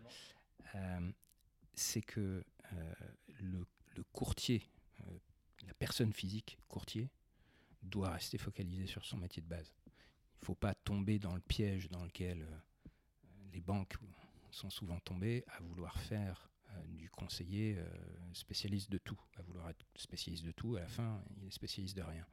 Donc je pense que les clients, quand on interroge les Français, 80% disent qu'ils iront voir un courtier le jour où ils ont besoin d'un crédit immobilier. Je pense que si les Français euh, ont cette, cette, cette, idée, c'est parce qu'ils ils, ils perçoivent le- l'expertise euh, du courtier. Donc ça, je pense qu'il ne faut pas le diluer. Euh, en revanche, ce qui est extraordinaire dans le métier de courtier, c'est qu'en faisant ce, travail euh, naturel, j'ai envie de dire, d'instruction du dossier de crédit immobilier, le travail d'accompagnement sur un crédit immobilier, le courtier est amené à euh, collecter une richesse de données qui est absolument phénoménale. Et on sait absolument tout de nos clients. Donc, se dire que euh, le courtier peut devenir non pas un spécialiste de tout, mais je vais, prendre faire le parallèle avec la médecine. Le très bon généraliste, le, médecin de famille à qui vous faites en- entièrement confiance. Si un jour vous avez un très gros pépin, vous savez bien que c'est pas lui qui va vous opérer, c'est pas lui qui va euh, décider du traitement pour votre cancer, mais vous lui faites confiance, quel que soit le pépin que vous avez, pour vous orienter vers le bon spécialiste. Car il aura identifié euh, la, la source du. Enfin, pas la source, mais en tout cas le- la voie à, prospecter pour, euh, pour aller Donc, plus loin. C'est ça. Donc je pense qu'il y a des passerelles à construire comme ça euh, pour que les courtiers puissent, quand ils identifient un, autre besoin que simplement l'accompagnement sur le projet IMO, euh, voilà, ré- réfé- référencer, enfin référer, pardon, référer le client vers euh, d'autres spécialistes. Euh, et d'ailleurs, ça peut être ça peut être déjà sur le sujet, enfin, sur des sujets connexes au crédit IMO. hein. Ça peut être votre client, il peut chercher des artisans pour faire ses travaux. Euh, avoir besoin d'aide pour, euh, on va dire, euh, la gestion administrative de enfin, tout ce qui tourne autour de son déménagement. Enfin, il y a- plein de sujets sur lesquels on, peut essayer de construire de la valeur qui va au-delà simplement du montage du plan de financement. Ok, donc peut-être on se rapprocherait plus d'un métier de type CGP, avec vu l'info qu'on aurait sur, sur, sur, sur tous nos clients. Et alors CGP un plus plus, hein, puisqu'évidemment on n'aurait pas que euh, l'information fiscale et, et, il analyse un peu de l'attitude de nos clients, mais on serait, euh, selon vous, du coup, un espèce de super apporteur d'affaires Ouais, vers d'autres voilà, fonctions. Je, je préfère dire super apporteur d'affaires que, que CGP. Euh, je oui, pense non, que je pense que C'est vrai qu'il faut faire attention avec les mots, que euh. 95% des, des courtiers euh, auraient du mal à être crédibles euh, en tant que CGP en plus de, de- Bien sûr, bien sûr. de, de leur métier de courtage. On ne peut pas être spécialiste de tout. Non, non, mais bien sûr, mais le, le niveau d'information qu'on a, euh, moi je Ah, le vois, surtout quand on fait des, des- des- des simulations et quand on demande euh, ne serait-ce que les trois derniers relevés, rien que sur ces trois derniers relevés, on a une mine d'informations euh, qui effectivement pourrait servir à, à- à- à d'autres business. Mais alors, euh, oui, effectivement, super apporteur d'affaires, je pense que du coup, ça serait une, une, une, bonne, une bonne stratégie pour les courtiers. Après, bien sûr, évidemment, euh, tout en restant dans le conseil. Alors voilà, après la difficulté, c'est de le faire aussi dans le respect des autres partenaires. Bien sûr. Euh, puisque souvent le dossier il est déjà venu par un porteur d'affaires, donc il Oui. faut faire attention si on le réfère vers quelqu'un d'autre que ça ne mette pas en concurrence avec la porteur oui. d'affaires d'origine. Il n'y a pas de conflit Euh, d'intérêt. Et puis, bon, gérer aussi vis-à-vis des partenaires bancaires euh, pour que ce soit pas perçu euh, comme euh, étant euh, excessivement agressif. Quoi. Donc, euh, c'est pas facile à exécuter comme stratégie, mais je suis convaincu que c'est l'avenir. L'assurance, ça a été un sujet pendant euh, ces deux années. oui, bien sûr. Je pense, enfin, c'est pas, c'est pas un secret euh, Non, je- pour, pour tous les courtiers en crédit. hein, L'assurance, c'est quand même un sujet euh, clé. Euh, bon, je peux, je peux parler un peu plus librement maintenant que je, suis plus euh, en poste. Euh, bon, c'est un sujet qui reste quand même, de mon point de vue, euh, très problématique euh, en termes de respect des, de la réglementation. hein. Je pense que tous les courtiers qui nous écoutent bon, savent que le respect de la loi la garde, je dis bien la garde, hein, la loi de 2011, hein, je ne parle même pas de la loi Lemoine. Ouais. Bon, on a tous connu des dossiers euh, sur lesquels euh, euh, la, réponse, la, répo- la réponse du banquier c'était ton dossier, je veux bien te le prendre, mais par contre la délégation ce sera pas possible, on va me remettre l'assurance groupe. Alors oui, oui, oui, oui, effectivement, c'est des choses qu'on peut croiser. mais effectivement, le, le, c'est un enjeu hein, qu'on voit au quotidien, nous, enfin en tout cas moi personnellement, hein, je parle en tant que, en tant que courtier, et une espèce de, dissonance aussi qu'on a euh, avec la banque euh, sur cette espèce de voilà, d'intérêt qu'on doit aller, euh, enfin en tout cas qu'on doit protéger du client sur ses intérêts financiers, son, la- son intérêt aussi de, bah, bien être couvert aussi vis-à-vis de, son crédit et la banque qui veut faire son chiffre. Et euh, voilà, il y a cette espèce de, de petite triangulation où euh, on essaie un peu d'être. euh, on est entre le, en tout cas, le courtier est un peu entre le marteau et l'enclume sur ces sujets-là. Et euh, bah, je pense que ça va se, ça, ça va s'auto-réguler. Et puis je pense que la loi Lemoine a fait beaucoup de bien. Parce que, bon, ok, tu veux. Doucement, ouais, doucement. Mais Ouais. ça s- lentement. Ça prendra du temps. Mais oui, ça commence à faire un peu bouger les lignes. on- euh, effectivement. Moi, moi je, en tout cas, je, je- le constate. euh, le- le- c'est une espèce de. euh, d'épée de Damoclès qui peut y avoir sur euh, justement cette assurance. dire, bon, bah, allez-y. mais moi, je préfère. Moi, ce que je dis, hein, mais c'est que je préfère faire une délégation en, en, en- front avec vous plutôt que le client aille lui-même se faire sa, sa loi Lemoine euh, juste derrière au bout de deux mois et on aura tous perdu notre temps et perdu chacun un peu de chiffre d'affaires et, et euh, bon voilà c'est euh, non, non c'était une question que je voulais vous poser sur euh, sur sur l'enjeu au sein de la CAFPI et donc deux ans qu'est-ce que est-ce que vous auriez un bilan vous à faire de, de ces deux ans à la CAFPI? Ça a été une période difficile, hein, je ne le, je le cache pas. Euh, surtout qu'il y a eu une actu je, je- bon, je, je savais que c'était un métier cyclique, hein, c'est pas un secret. euh, voilà. Euh, je savais qu'on était sans doute en haut de cycle euh, quand j'ai rejoint. Euh, je n'anticipais pas un retournement aussi violent et, une période aussi difficile que celle qu'on a vécue, dans laquelle, pendant laquelle on a dû gérer à la fois la plus forte hausse des taux de l'ère moderne. et en même temps, des, on, est venu la, Banque de France est venue nous faire des croche-pieds. On y vient. Non, mais il faut quand même le dire. Ah c'est quand même juste incroyable. Quoi. Euh, et donc souvent, enfin, quand je, parle avec des, journalistes de ce sujet, j'ai parfois du, mal à, leur faire comprendre ça. Oui, bien sûr, la hausse, de, la hausse des taux, elle n'est pas spécifiquement française. C'est partout en Europe, le, le, marché du crédit ralentit, évidemment. Mais il n'y a qu'en France, il n'y a qu'en France que le régulateur a choisi ce moment-là pour venir faire des croche-pieds aux banques et aux courtiers, parce que les banques en ont été victimes comme les courtiers. Ah, je, pense évidemment, je pense évidemment au taux d'usure. Euh, alors bon, là, c'est en train de s'évacuer, mais pendant, euh, pendant un an, ça aura quand même euh, été extrêmement problématique pour le business. et je pense de plus en plus, parce qu'au fur et à mesure que le, problème du taux d'usure s'évacue, bah, le problème derrière qui, qui réapparaît, c'est celui, de c'est celui de, du HCSF.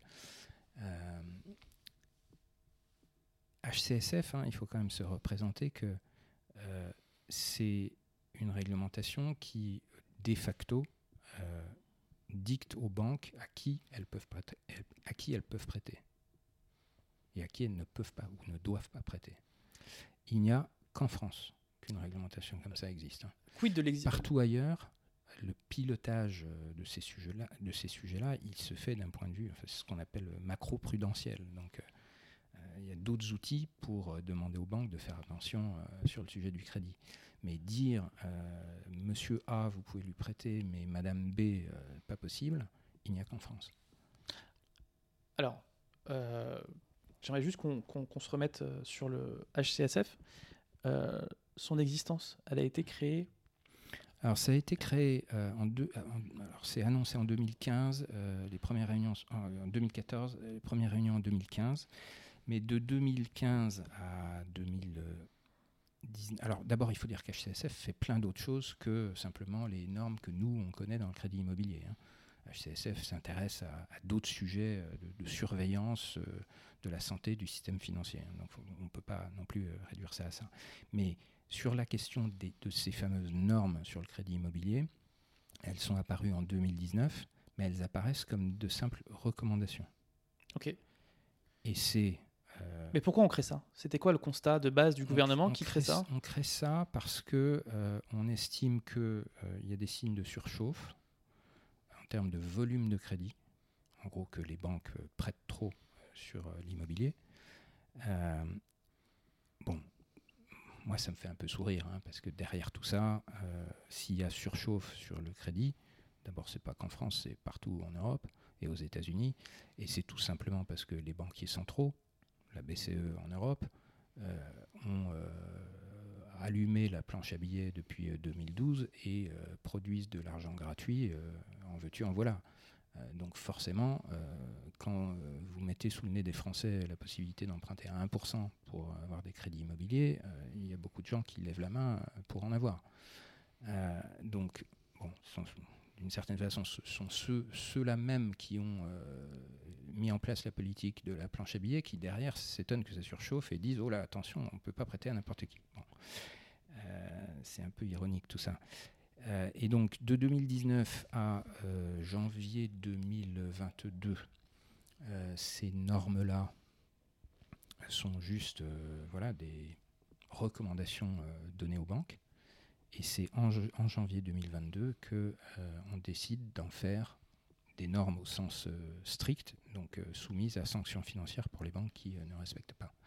Et là, il y a un problème de, enfin, un contretemps extraordinaire, hein, qui est que cette mesure pour venir essayer de, d'empêcher la surchauffe du marché, elle intervient en fait au moment où ça y est, le marché est en train de s'effondrer, puisque les taux remontent à vitesse grand V, plus les difficultés sur le taux d'usure, etc., etc. Euh, ouais, donc euh, effectivement. Euh, et, puis, et puis je soulignerai quand même un paradoxe que moi je n'arrive toujours pas à m'expliquer, que personne à la Banque de France n'a jamais réussi à m'expliquer. Puisqu'à chaque fois que la Banque de France a dû justifier ses normes, hein, elle a beaucoup insisté sur les risques de surendettement. Le surendettement, il n'arrive jamais par le crédit immobilier. Le crédit immobilier n'est jamais la cause initiale de la situation de surendettement. Euh, je crois, de mémoire, hein, il y, a à peine 6% des dossiers qui passent en commission de surendettement qui ont un crédit immobilier dans le, dans, dans, le, dans le passif, j'ai envie de dire, de, du ménage en question. C'est presque toujours un empilement de crédit à la consommation, de découvert, de crédit revolving, des choses comme ça. On y revient sur ces trucs-là? Sur ces... Et, et, ces formes de crédit-là ne sont pas soumises aux normes HCSF, c'est ça qui est invraisemblable. Ok. Enfin, pour moi, c'est un, un, problème des années 90, 2000, euh, début 2000, où euh, on n'a pas appris les leçons du coup Non, non, alors, pardon. On va pas, non, ce n'est pas ce que je dis. Euh, les, le surendettement en France est, est, au plus bas aujourd'hui. Ça fait 20 ans que ça baisse et c'est très bas. Mais tant mieux. quand ça arrive, c'est presque toujours des crédits à la consommation, des crédits revolving, et puis un accident de la vie, hein, une maladie, euh, une période de chômage, des choses comme ça, un divorce, souvent les divorces. Euh, donc présenter les normes HCSF qui ne s'appliquent qu'au crédit immobilier, comme étant là pour éviter le surendettement, c'est du grand n'importe quoi. Vous parliez de croche-pied dans le début du propos de la Banque de France. Est-ce que euh, vous pensez que c'est vraiment c'est un, un, croche-pied actif, dans le sens euh, malveillant, ou c'est tout simplement une peut-être une non-adaptation, un, manque de, euh, de peut-être de constat sur ce qui se passait réellement sur le marché?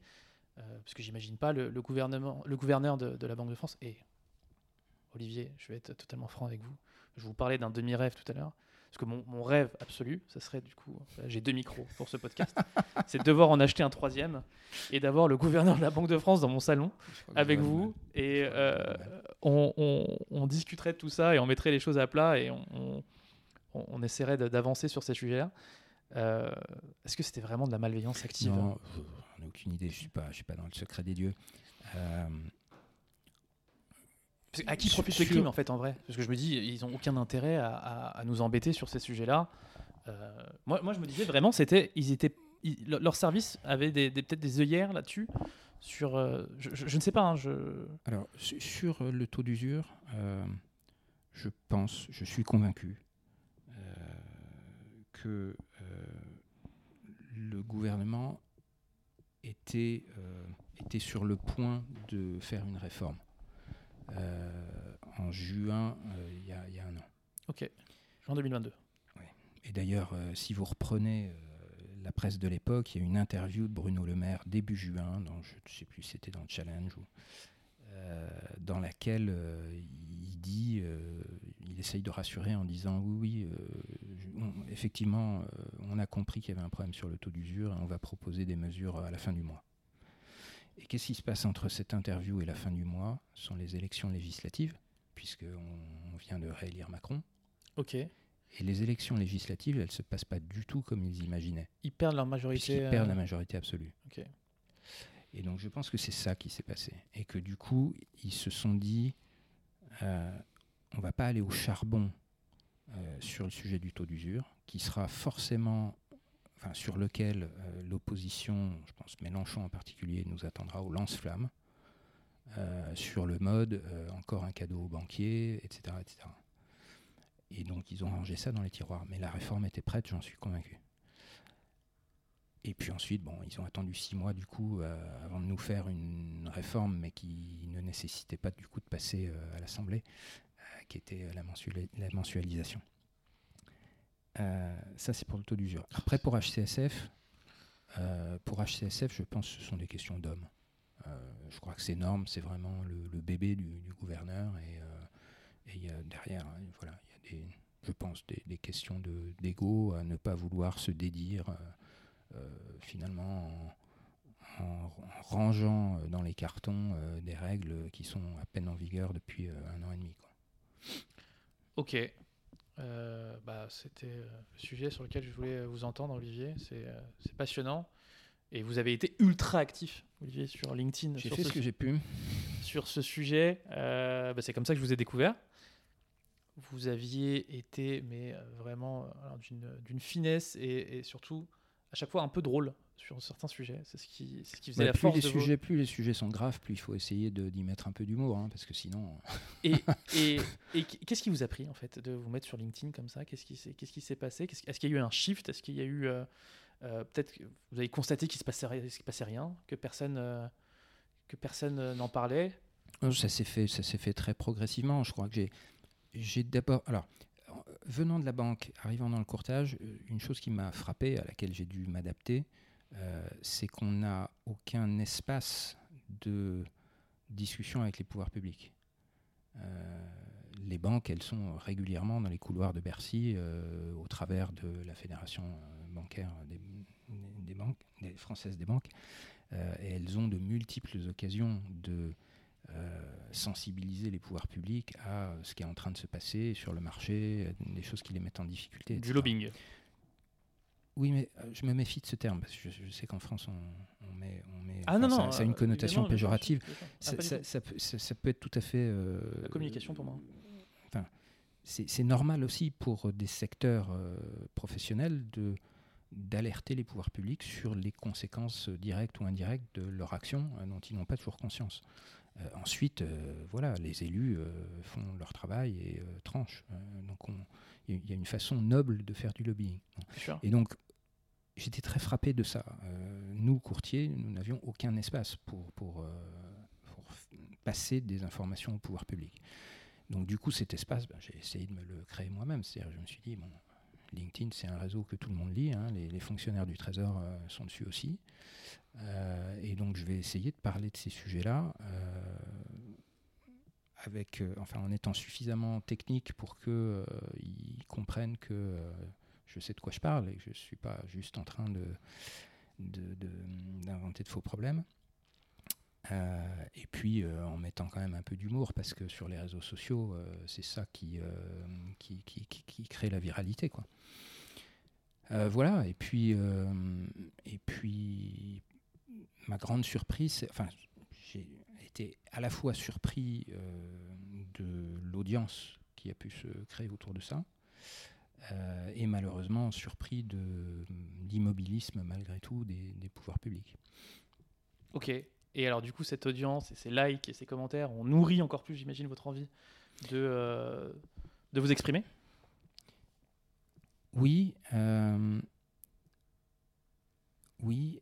Alors il y a aussi une réalisation pendant, pendant cette période-là où, j'ai été très actif sur d'autres sujets très différents, des sujets qui sont, qui sont euh, au-delà du courtage, euh, des sujets parfois très techniques. Euh, je me souviens par exemple d'un post que j'ai fait pour expliquer mm, avec des détails assez pointus ce qui s'était passé dans la banque américaine Silicon Valley Bank. Et comment, comment elle avait coulé. Quelles erreurs elles avaient été commises pour en arriver là. Euh, et j'ai fait 400 000 vues. Et bien surtout, Et, vous avez eu des questions. Avec Aussi, des, avec des des questions en commentaire de, gens qui étaient vous pouvez nous expliquer un peu commissaires aux comptes, euh, euh, enfin de toutes sortes de professions, de- des avocats. euh, bon voilà. Et, et du coup, ça a été aussi un peu un déclic. C'est-à-dire, ça m'a ça m'a fait prendre conscience qu'il y avait un, un besoin de la part de beaucoup de professionnels du secteur financier, mais pas que. on va dire des professions de chiffres, des, des professions d'immobilier aussi. Euh, pour euh, des contenus qui leur permettent de mieux comprendre ce qui se passe euh, dans, le, dans l'écosystème financier. Et sur des formats qui restent des formats, enfin c'est pas non plus encyclopédique quoi. hein. c'est on peut lire le post en deux minutes et puis si on a envie d'en savoir plus, il y a un lien ou il y a quelque chose quoi. J'ai refait ça là il y y a trois jours avec un, un post pour expliquer. euh, vous avez vu les deux géants euh, en Chine euh, de la promotion immobilière là, qui sont en train de tourner de l'œil. Bon, je lisais pas mal de choses euh, dans la presse qui étaient assez euh, des choses parfois très très imprécises là-dessus. Bon, j'ai fait un petit post qui me prend deux minutes à lire et où là aussi j'ai eu pas mal de réactions pour me dire. c'est- Et combien de temps à produire pour format. Ah, c'est du boulot, c'est du boulot. C'est surtout euh, Parce qu'on a, l'air- on a l'impression que c'est très simple pour vous, que vous êtes une tête bien faite et que du coup, euh, tout est. La, la rédaction, la rédaction est simple. La rédaction me vient facilement. J'ai toujours aimé écrire. Je suis assez littéraire en fait. Euh, donc ça, ça me vient, ça me vient facilement. Euh, ce qui demande un travail de chien, c'est euh, la, la documentation, c'est de, de creuser les sujets. Alors, bon, quand j'étais dans le courtage, il y a des sujets que je connaissais euh, de toute façon. Euh, mais euh, là, voilà, quand je dois écrire quelque chose euh, samedi sur les, deux promoteurs en Chine qui viennent de faire faillite, bon, je pars un peu de zéro. Il faut quand même que je me renseigne, que j'aille voir les chiffres, que je lise des, choses. Bon, ça, ça, prend du temps. Ok. Et comme Lehman Brothers, le fameux Too Big to Fail a été l'élément qui, qui a précipité tout le monde dans le chaos, est-ce que ces deux promoteurs chinois peuvent en être euh, l'étincelle d'une une éventuelle crise, euh, la crise de 2024, je ne sais pas comment on l'appellera. Euh, pas dans le sens où ça s'est passé avec Lehman Brothers. Avec Lehman Brothers, on a vraiment eu des, phé- des phénomènes de contagion directe. C'est-à-dire que toutes les grandes banques au monde étaient exposées à Lehman Brothers, avaient prêté de l'argent à Lehman Brothers, avaient des produits dérivés avec Lehman Brothers, etc. etc. Donc il y avait, des, des, fi- des fils entre Lehman Brothers et le reste du système financier qui étaient vraiment des fils très directs et qui se sont cassés net. Euh, avec les deux promoteurs chinois, ça n'est pas le cas. Alors il y a des fils, mais avec les banques chinoises. Mais pas avec les banques européennes, je l'ai vérifié, euh, et peu avec les, les banques américaines. Donc ça ne prendra pas ce chemin-là. Par contre, ce qui peut tout à fait se passer, euh, c'est que ça peut être le début de quelque chose assez grave en Chine. Alors, en Chine, il faut de toute façon savoir, hein, ce que j'écrivais dans, dans mon papier, on est dans un moment, euh, un moment, un tournant en fait, hein, euh, sur le plan économique en Chine, puisque ça y est, depuis l'an dernier, de- euh, oui, depuis l'an dernier, la population chinoise commence à baisser. Elle va baisser de plus en plus vite. hein. Les projections, c'est moins 8% de population d'ici de- 2050, ce qui fait quand même euh, beaucoup. Et donc, euh, toute la croissance chinoise qui, depuis 20 ans, était quand même beaucoup sur... euh, c'était lié à la croissance de population, à l'émergence des classes moyennes, etc. Je pensais que c'était la demande euh, extérieure moi, c'est- qui, qui faisait ça. Non, je pense que ça va être un moment très compliqué à gérer. Et, euh, on on l'a vu dans d'autres pays. hein, le, le Japon, ça a été ça aussi. hein. à partir du moment où le Japon entre euh, dans les années 90 dans une phase de décroissance de population, euh, sur le plan économique, ça devient extrêmement difficile. Ok. Ok. Donc, donc je pense que ça ne veut pas dire que c'est la fin de la Chine, hein, euh, évidemment. Euh, mais, euh, mais non, mais du coup, ça pourrait aussi ça faire une contagion, puisque ça, la, ça va, ça va être plus chahuté qu'avant. la dette américaine étant chinoise. Alors ça Euh. peut effectivement, ça peut avoir des effets là-dessus, ça peut avoir des effets même politiques. Euh, vous avez euh, euh, une bonne partie des dettes qui euh, peut-être ne seront pas remboursées par ces deux géants de la promotion. Euh, elles, sont, elles sont portées par le système de shadow, ba- de shadow banking euh, chinois, Euh, qui derrière en fait recyclait l'épargne des, Chinois, hein, qui confiait ça à des, fonds, on va dire, qui sont allés prêter à, notamment à ces deux entreprises. Donc ce sont aussi des épargnants chinois qui peuvent, euh, qui peuvent perdre euh, ce qu'ils avaient mis de côté pour leur retraite à cause de ça. Hein, donc, donc ça peut aussi avoir des répercussions politiques.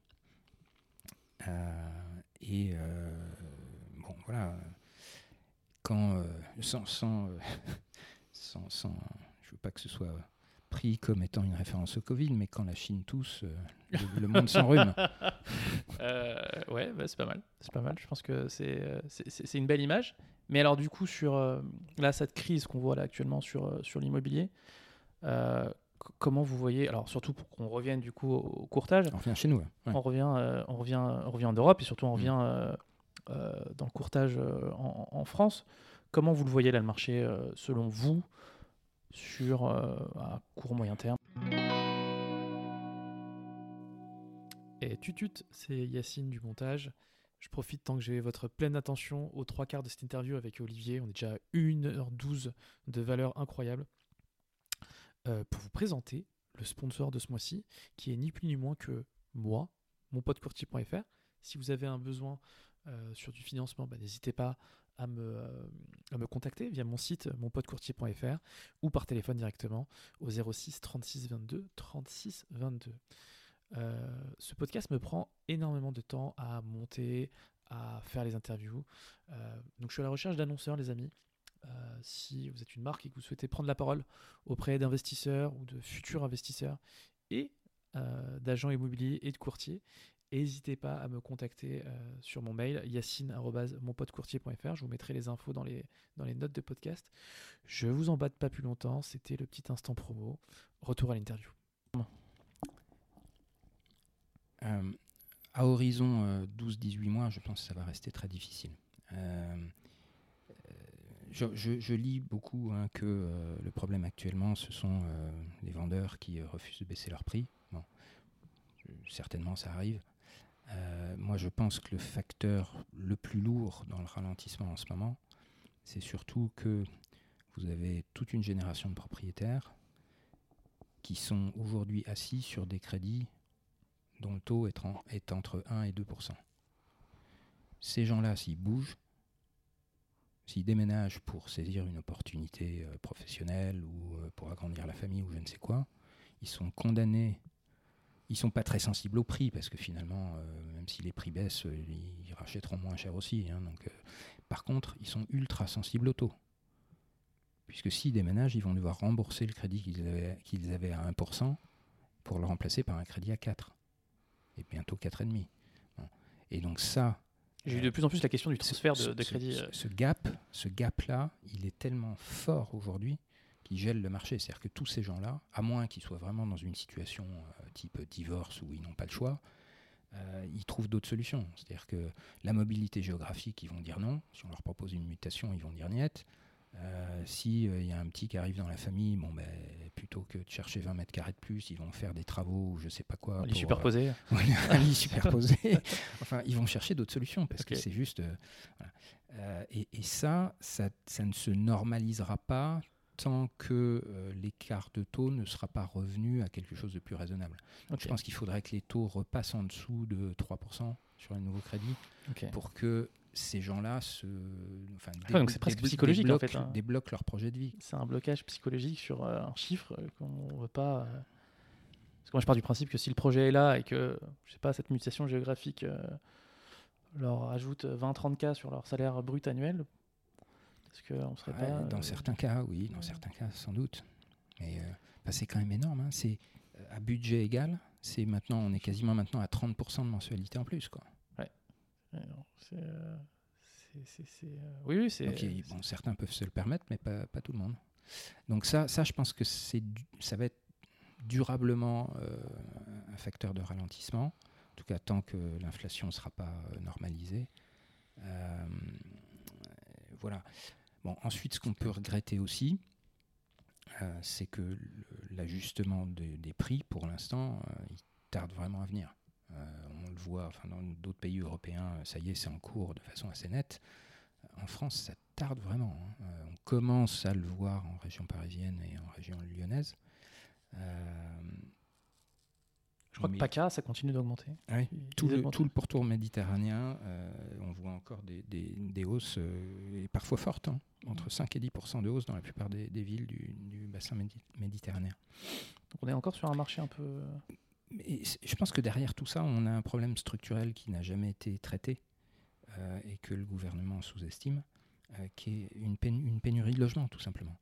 Il euh, y, a un document formidable qui est le, rapport de la Fondation Abbé Pierre, qui est sorti il y a quelques mois, enfin qui sort tous les ans, mais dont la dernière version est sortie il y a quelques mois, qui montre qu'on a des chiffres records de, de Français euh, mal, logés. mal logés, de Français sur liste d'attente de logements HLM, etc. etc. Euh, et donc on a laissé pendant de très longues années persister un, déficit de construction de logements. En face de ça, on a quand même des tendances euh, démographiques positives, euh, des flux migratoires importants, euh, une tendance de décohabitation. Je ne sais pas si ça parle à tout le monde, la décohabitation. Hein. c'est le, le, fait que les, ménages deviennent de plus en plus petits. Parce que les gens divorcent, parce que, parce que les gens vivent seuls, plein de raisons, mais donc, en fait, ça, accentue la demande de logement. Il faudrait de plus en plus de logements, mais des, logements plus petits qu'avant. Euh, et, ça, et ça finalement, le fait qu'il y ait euh, ce, ce, déficit structurel de logement empêche, ou en tout cas ralentit fortement l'ajustement des prix. parce qu'à la fin des fins, les, les, Français doivent bien se loger. Donc, euh, ils feront un effort, même si les prix ne baissent pas, ils, ils font un effort pour euh, trouver, euh, trouver les ressources. Et on le voit d'ailleurs hein, sur le, le, marché du, du, du crédit, enfin, j'imagine vous le voyez vous aussi, on voit beaucoup sur le marché de la primo-accession de jeunes ménages qui sont, pour ne pas abandonner leur projet, se tournent vers les parents et en fait, ce sont les parents qui mettent un complément de ah oui, Oui, oui, ça, depuis un an, euh, voilà. les donations manuelles. Donc, bon, c'est très bien quand on peut le faire. Ouais. Mais en même temps, c'est un facteur d'inégalité. Tout le monde tout le monde n'a pas des parents qui sont capables de faire un chèque de 50 ou 100 000 euros. Euh, et donc, c'est ça aussi qui, je pense, euh, retarde l'ajustement des prix. Euh, c'est ce, voilà, le fait qu'on n'ait pas jugé utile de, tra de traiter ce, cette question de, de la pénurie de logement. Donc on, et, et, je pense, et ça risque de ne pas s'arranger puisqu'on nous, on nous enlève en plus euh, Pinel et, et, on nous rétrécit le prêt à taux zéro. On peut donc rassurer les, les, les propriétaires, investisseurs, ou propriétaires euh, tout court, hein, qui, qui, sont juste propriétaires d'un bien ou deux, ou les investisseurs qui, qui sont sur le sujet. Euh, la baisse des prix n'est pas une fatalité. Enfin, le, cette pénurie de, je suis désolé, hein, cette pénurie de logement est quelque part aussi derrière une, alors, Alors pas faut, une bonne nouvelle, ouais. mais au moins euh, le, le, les prix ne pourront pas baisser euh, je, éternellement. Alors, il ne faut jamais dire jamais, mais personnellement, je, je ne souscris pas au scénario de l'effondrement des prix, je n'y crois pas. Okay. Euh, voilà, maintenant, on peut avoir une correction des prix de 10-15%, c'est pas du tout impossible. Mmh. en ce moment, ce qu'on voit surtout, hein, c'est la, la, baisse des prix se, se concentre beaucoup sur euh, les biens euh, problématiques d'un point de vue énergétique. Donc ça, il faut quand même faire très attention à ce qu'on achète hein, de ce point de vue-là. Ok. Et, euh, et selon vous, le marché n'était pas fou il y a 2-3 ans? C'était pas... Moi, je pense au marché parisien. Alors moi, je suis, originaire de Saint-Cloud, hein, une, banlieue très sympathique, très bourgeoise, très mignonne avec des prix que je trouve justifiés. Parce qu'il y a un mmh. service, une qualité de vie, un parc de Saint-Cloud, un... enfin bref, une... un environnement qui. Mais quand je vois des potes acheter à 10 000 du mètre dans le 20e arrondissement, dans le, deuxième, dans le 19e arrondissement, je ne comprends pas ces prix. Enfin, pour moi, ce n'est pas justifié. Et là, ces biens-là qui sont en train de se faire corriger, là, je comprends. Mmh. Là, je me dis 9 000, euh, 9 000 du mètre euh, à la chapelle, euh, ouais, je, je, ça ne se justifie pas. Oui, alors ce, quand ce tout que, se vendait ce à Paris. Ce que, que peut-être juste ce que j'ajouterais à ce que vous dites, c'est euh, on a on a imprimé de l'argent gratuit pendant 10 ans. Bien sûr. Non, non, et, et des, masses phénoménales, phénoménales. Bon. Donc il n'y a absolument rien de surprenant. Oui, les prix de l'immobilier ont monté, le prix de tous les actifs ont monté.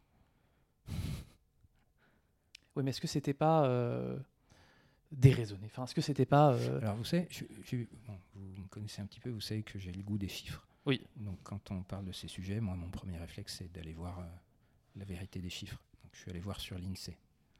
Sur 10 ans, les prix de l'immobilier à l'échelle nationale. Hein, euh, après évidemment, hein, il y a des réalités locales qui sont différentes, mais à l'échelle nationale, les prix de l'immobilier ils font ils font plus 29 Ok. Bon, vous me direz c'est déjà beaucoup en 10 ans sur la même période, euh, pardon, plus 28%, plus 28%. Sur la même période, les salaires progressent de 19%. On l'oublie ça. On a tendance à l'oublier. donc cette donc, impression de pouvoir moins acheter. Donc oui, il y a eu un décalage. Il y a eu un disconnect d'environ de, 10%, une déconnexion d'environ 10% entre le rythme de progression des prix de l'immobilier et celui des salaires. Mais c'est pas non plus, euh, oui, c'est pas, c'est pour ça que j'ai du mal à croire à l'idée de l'effondrement. C'est qu'il suffit d'une correction de 10% pour qu'on ait retrouvé des équilibres. Un équilibre Une cohérence. Euh... Prix, euh, prix-salaire qui serait la même qu'en 2013. Et en 2013, personne ne disait qu'il y avait une bulle de l'immobilier. Et le locatif, du coup, là-dedans, qui est en crise totale? Alors, le locatif, je, je alors, oui. Alors ça, c'est un vrai, vrai sujet, le locatif. Je pense qu'on se prépare euh, une rentrée euh, comme on n'a jamais connue. en je pense aux étudiants. Hein, tension, voilà, mais c'est là que je voulais en venir. En termes de tension sur le marché locatif. et donc, ça, c'est la conjonction de plusieurs phénomènes. Bon, on a déjà parlé de la pénurie de logements, donc évidemment, ça n'aide pas. Et vous rajoutez à ça le fait que l'offre de biens locatifs est en baisse assez nette euh, à cause de la concurrence euh, location courte durée, hein, Airbnb, à cause aussi des, des, sujets de rénovation énergétique, hein, puisque euh, je rappelle pour ceux qui ne l'ont pas en tête que les obligations de rénovation énergétique ne s'imposent qu'aux propriétaires bailleurs, qu'aux propriétaires investisseurs. Elles ne s'imposent pas aux propriétaires occupants. Euh, ce qui pose de vrais problèmes dans les copropriétés. Hein. parce que vous pouvez avoir un propriétaire, investisseur, qui est prêt à faire les travaux, mais souvent pour repasser de G en D, les travaux individuels ne suffisent pas. Il faut aussi changer la toiture, il faut faire une isolation par l'extérieur, je ne sais quoi. Donc ce sont des travaux de copropriété. Et là, la, copropriété dans laquelle il y a une majorité d'occupants, d'occupants, euh, parfois qui n'ont plus accès au crédit d'ailleurs, hein, parce qu'ils sont à la retraite, parce qu'ils sont euh, au chômage ou je ne sais quoi, euh, va voter non. et donc, on voit des investisseurs qui sont plus ou moins contraints de se débarrasser de leurs biens. Donc, du coup, ces biens sortent du parc locatif, donc ça accentue l'érosion du parc locatif. Et derrière, du côté de la demande, on a l'effet inverse, c'est-à-dire qu'on a la jeune génération qui, si on n'avait pas eu la remontée des taux, aurait pu acheter. serait devenu en ce moment euh, primo-accédant, renonce à ça parce que ça passe, ça passe plus euh, compte tenu de la remontée des taux euh, de HCSF à 35%, donc il renonce temporairement en tout cas à ce projet. Hein. et du coup, ils restent locataires du coup, donc ils encombrent, je ne le dis pas de façon péjorative, hein, ils sont eux-mêmes victimes, mais d'une certaine façon, ils encombrent le parc locatif et ils ne laissent pas la place aux ceux qui sont encore plus jeunes, aux étudiants, qui eux ont, besoin de ces studios, de ces appartements pour, euh, pour se loger. Euh, et donc je, pense que ce sera le grand sujet de, des semaines qui viennent. L'impossibilité pour les étudiants, alors qu'ils ont une place en fac, de trouver à se loger dans la ville en question. mois de septembre plutôt compliqué, euh, j'imagine, pour, eux. On leur souhaite bien du courage et qu'ils trouvent une solution à, ce, à, ce, sujet. Olivier, on en était à la CAFPI, vos enjeux à la CAFPI, on a parlé du marché, et euh, on va parler du coup de Money Smart maintenant. On y vient. Euh, alors, j'imagine que c'est un peu, c'est aussi cette implication sur LinkedIn qui vous a fait identifier sur ce. bah, ce que vous pouvez m'en parler. Du coup, du coup quel, était le constat déjà? Vous m'avez parlé aussi un peu de, de, professionnels qui avaient besoin de chiffres et de données un peu précises et, et, et, concrètes sur le sujet. Qu'est-ce qui, euh, euh, qu'est-ce qui vous a donné envie de vous lancer Racontez-moi un peu. Oh, peut-être, juste pour revenir en arrière. Euh, bon, diriger un, grand réseau de courtage dans la période qu'on a connue, hein, avec un marché, je peux pas, évidemment, je ne vais pas donner ici les chiffres de CAFI, mais on sait que le marché, si on suit l'Observatoire Crédit Logement, hein, c'est en gros moins 50% en un an. Euh, bon, voilà, donc euh, avoir la responsabilité de 1500 personnes, salariés mandataires, euh, dans une période comme celle-là, c'est pas facile. C'est une pression immense au quotidien. et dans ces périodes-là, on se, on se découvre soi-même. et, voilà, et je le dis humblement, il faut aussi accepter ses limites. Euh, et moi, je suis arrivé au constat que je, voilà, je ne savais pas. Je ne savais pas faire ça, euh, ou en tout cas que je n'étais plus la, meilleure personne pour faire ça. Et que je n'y prenais plus de plaisir. Euh, donc c'est ça le début de ma réflexion. on a fait ça en très bonne intelligence, on a organisé ma, succession, et moi je me suis évidemment interrogé sur ce que j'avais envie de faire. Et j'avais envie de retrouver une activité euh, euh, qui, me, donne ce, plaisir au quotidien. Et comme je le disais tout à l'heure, j'ai à la fois le goût des chiffres et le, et le goût de l'écriture. Et, voilà. Et donc, j'ai voulu capitaliser sur ce que j'avais commencé à construire et essayer de proposer à ce public qui avait commencé à s'intéresser à mes, publications, proposer un format plus, plus régulier, plus, plus large en termes de thèmes abordés, pour essayer d'approfondir des sujets, donc généralement, on va dire, dans la sphère économique et financière, sous des formats plus sympas que ce qu'on trouve habituellement, mais en même temps, sur le fond, très documenté, et, avec aussi une liberté de parole et de, ton et de... Voilà, vous connaissez un peu, vous savez que j'ai pas peur de donner mon opinion, et je pense que c'est y a une sincérité que, les, que les gens apprécient, même s'ils ne sont pas toujours d'accord avec moi, Dieu merci.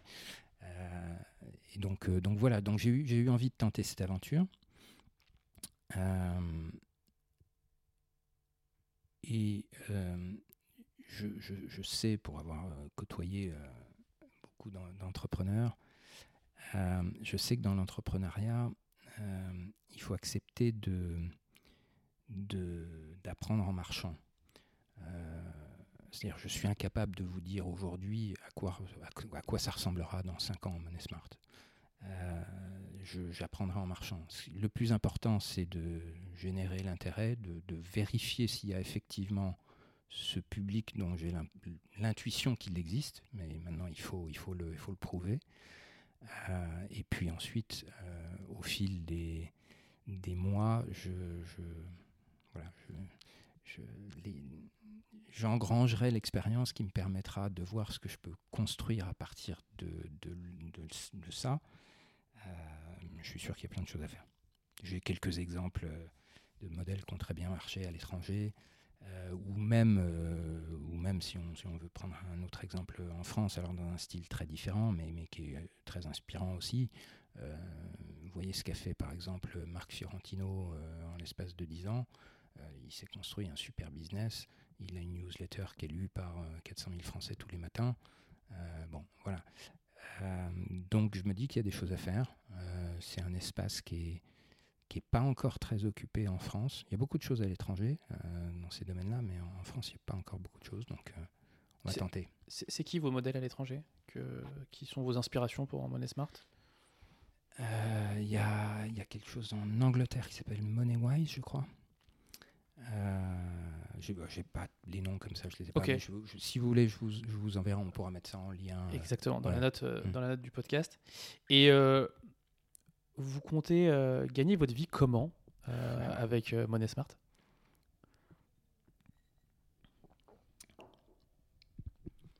Alors, ça fait partie.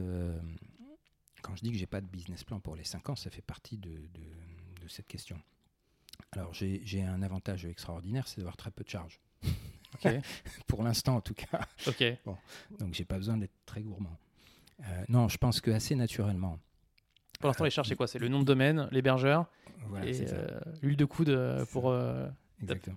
Non, je pense qu'assez naturellement, il y aura, enfin, il y a déjà, mais après, il faut que je construise le contenu, une formule d'abonnement Prime avec, euh, on va dire, je, réserverai, euh, je ne sais pas si c'est 20% euh, ou 30%, on va dire, de, contenu à une clientèle d'abonnés qui aura bien voulu payer un abonnement. qui restera modique. Hein. je, pars sur 6 euros par mois, donc c'est pas non plus. Waouh, quel exclu Ensuite, pour ceux qui restent sur la, formule, la formule gratuite, il y aura à un moment donné, si j'arrive à générer suffisamment de trafic, il y aura des revenus publicitaires. Hein. Ok. Ah oui. Je ne m'en cache pas. Ok. Euh, on essaiera de faire ça bien pour que ce soit pas trop intrusif.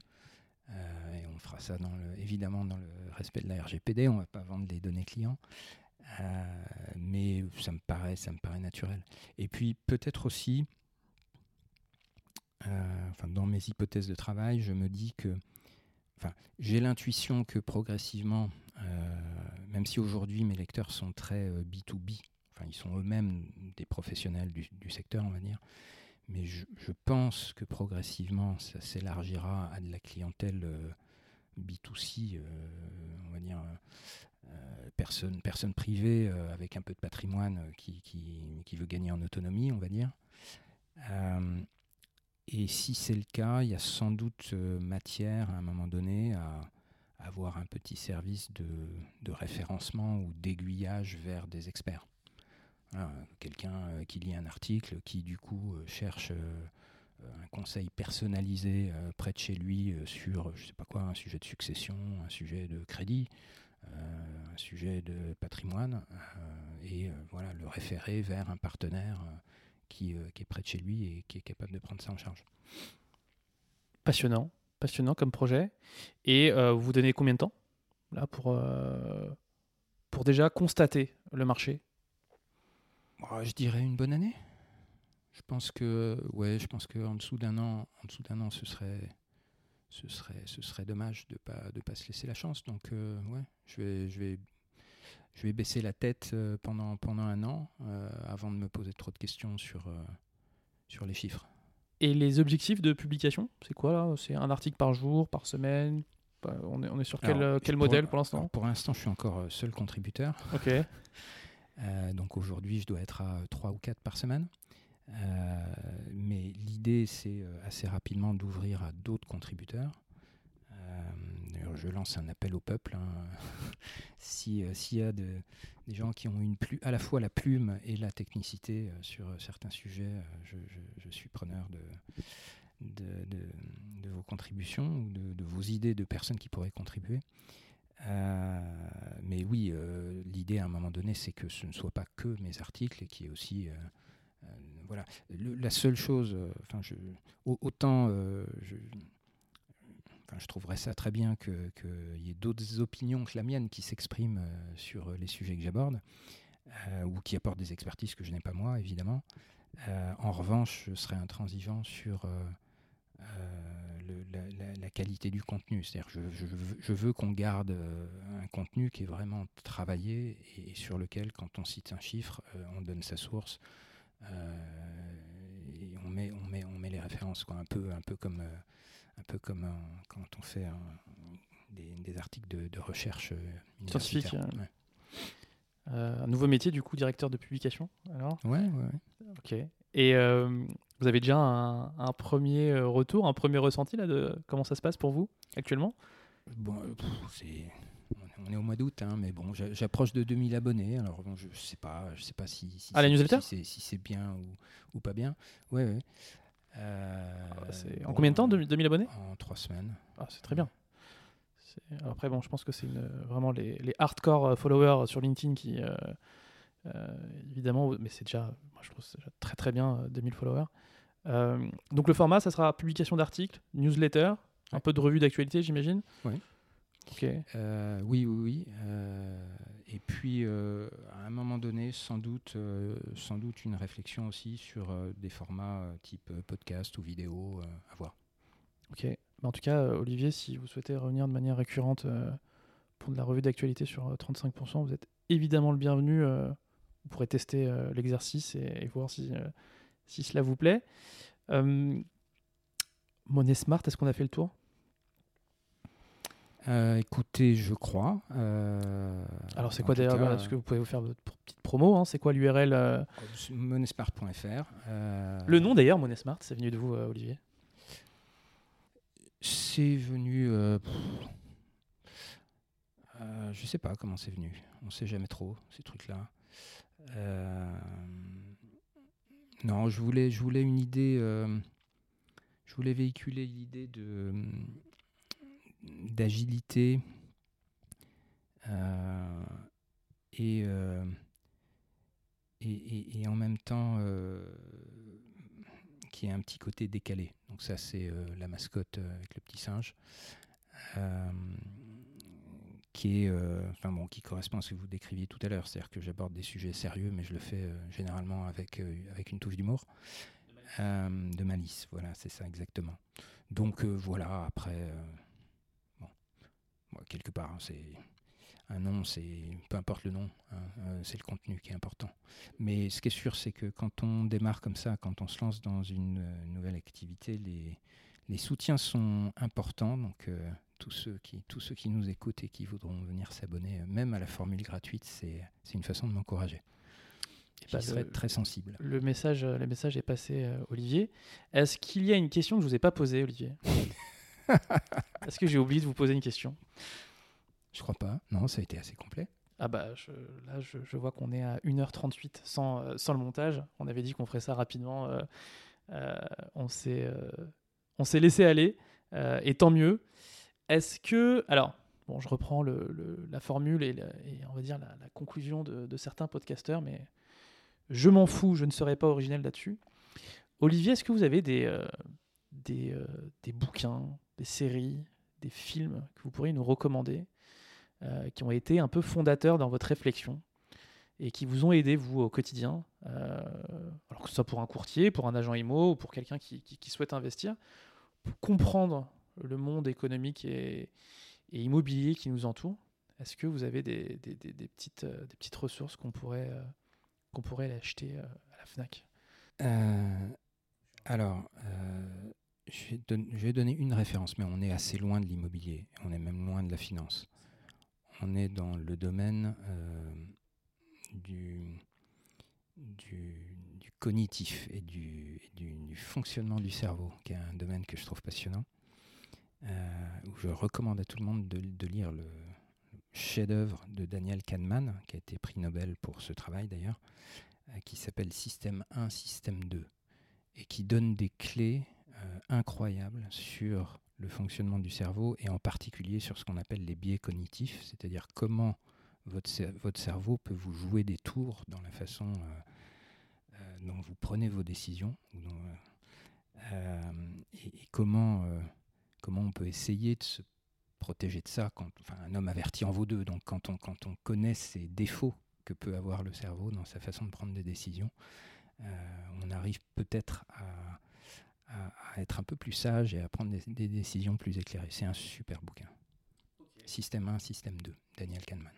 Ok, j'irai voir ça. Je mettrai évidemment le, lien Amazon euh, dans les notes, euh, dans les notes du podcast. Et alors, je, me suis amusé un peu à regarder un peu ce que proposait Netflix et Amazon Prime là dernièrement. Euh, il y avait une catégorie, je crois, comprendre la crise. Et il y avait The Big Short. Mmh. Est-ce que vous, vous avez un film vraiment que, que vous pourriez nous conseiller? Parce que, The Big Short, pour moi, c'est une référence là-dessus. Euh, ouais, c'est euh, difficile de faire mieux. Hein. Sur la compréhension du, du, du de l'éventuelle crise euh, qui, qui, pourrait nous, nous arriver. Est-ce qu'il il y a des. ou sinon des auteurs? Est-ce que, des, des, selon vous, des, des gens qui. Voilà, des, gens bien câblés qui, ont, qui, qui, qui, voient les choses venir et que vous pourrez nous recommander de suivre? Ou que je pourrais inviter évidemment pour faire un, podcast avec eux. Non, bah sinon on peut rester sur The Big Short, hein, qui reste euh, un, Et d'ailleurs, The Big Short, c'est un, des films dans lequel il y a encore des termes que je ne comprends pas. C'est-à-dire qu'ils ont beau essayer d'expliquer. Euh, euh, ça pourrait être sympa, ça. Je pourrais faire. je sais pas si c'est autorisé parce qu'il il faut avoir les droits, mais j'aurais pu faire une version commentée de The Big Short.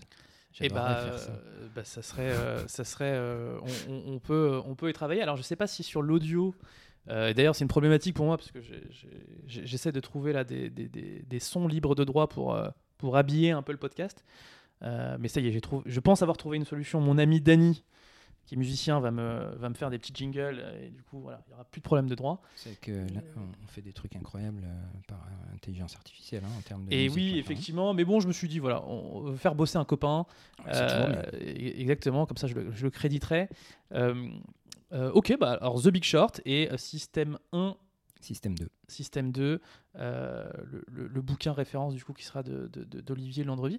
Est-ce est qu'on a une autre euh, revue ou euh, lecture que vous pourriez nous conseiller Alors vraiment spécifique au monde économique ou à l'immobilier qui, euh, qui vous revient, qui a été voilà, une espèce de Bible ou quelque chose sur lequel vous vous référez quand vous avez vous une question, c'est votre source. C'est quoi la source d'Olivier Landry quand on regarde l'historique du navigateur d'Olivier Landry, sur quel site il va lui? Vous seriez, vous seriez surpris du temps que je passe sur des sites officiels en fait. Ok, le journal officiel. Parce que, enfin, j'ai vous savez que je suis souvent très critique hein, sur l'action publique, mais en revanche, il y a un truc formidable en France, c'est euh, la richesse de données qui est mise à disposition euh, sur le site de l'INSEE, sur le site de la Banque de France, sur le site d'Eurostat à l'échelle européenne, il y a ça aussi. Euh, bon, c'est aride, hein, il faut, c'est pas pour tout le monde, mais, c'est incroyable, incroyable ce qu'on trouve là-dessus. Ok. Bah, on compte du coup sur monesmart.fr pour nous faire un, un récap, hein, puisque ces sites sont souvent. Et pardon, si je vais vous donner, pardon, répondre à votre dernière question. Non, euh, il y a euh, un truc que je recommande vraiment à tous les professionnels du crédit ou même de l'immobilier, c'est de se brancher sur le, webcast que fait tous les trimestres euh, l'Observatoire Crédit Logement. Moment où ils sortent leurs chiffres du trimestre, ils font un webcast qui dure une Alors, la newsletter aussi, hein, une heure et demie, deux heures. De Crédit Logement, la newsletter évidemment. Mais le webcast est encore plus riche encore plus riche. C'est phénoménal. Et quand vous dites webcast, c'est une vidéo, un, live qui font euh, C'est une conférence qu'on regarde euh, en, vidéo. Ok. avec des slides qu'on peut retrouver euh, derrière. Ok, le webcast de Crédit Logement. C'est Michel Mouillard, si je ne dis pas de bêtises, qui, qui anime ça. Et c'est remarquable, absolument remarquable. Et je vous conseille d'ailleurs celui qu'ils ont fait début juillet pour commenter les, les, chiffres du deuxième trimestre. C'est en une heure et demie, vous avez tout compris ce qui se passe sur le, marché de l'immobilier en ce moment en France. Olivier Landrevi, merci infiniment pour ces 1h45 de temps passé. J'espère que ça aura été aussi passionnant pour les auditeurs que ça l'a été pour moi. On le retrouve sur LinkedIn, Olivier Landrevi, sur monesmart.fr avec euh, les articles et la newsletter. Olivier, je vous laisse le mot de la fin. Euh, le mot de la fin, euh, Yacine, c'est pour vous souhaiter bonne chance avec ce, podcast. C'est une super initiative. Merci. je pense que ça, c'est bien, ça, donne vie au secteur, qu'il y ait des gens qui s'expriment. et puis que ça permet aussi à d'autres professionnels de, prendre la parole, comme je l'ai fait aujourd'hui. Voilà. Donc merci pour l'opportunité et j'espère que c'est le début de, d'une longue série de, podcasts qui feront référence euh, dans le secteur. Merci infiniment Olivier Landrevi. Bonne continuation et merde pour Monesmart. Merci d'avoir écouté cet épisode de 35% jusqu'au bout. Encore une fois, je vous invite, surtout si vous êtes sur Apple Podcast ou Spotify, à me laisser 5 étoiles ainsi qu'un petit commentaire, à vous abonner, peu importe la plateforme sur laquelle vous m'écoutez. Et moi, je vous souhaite un bon mois et je vous dis à la prochaine.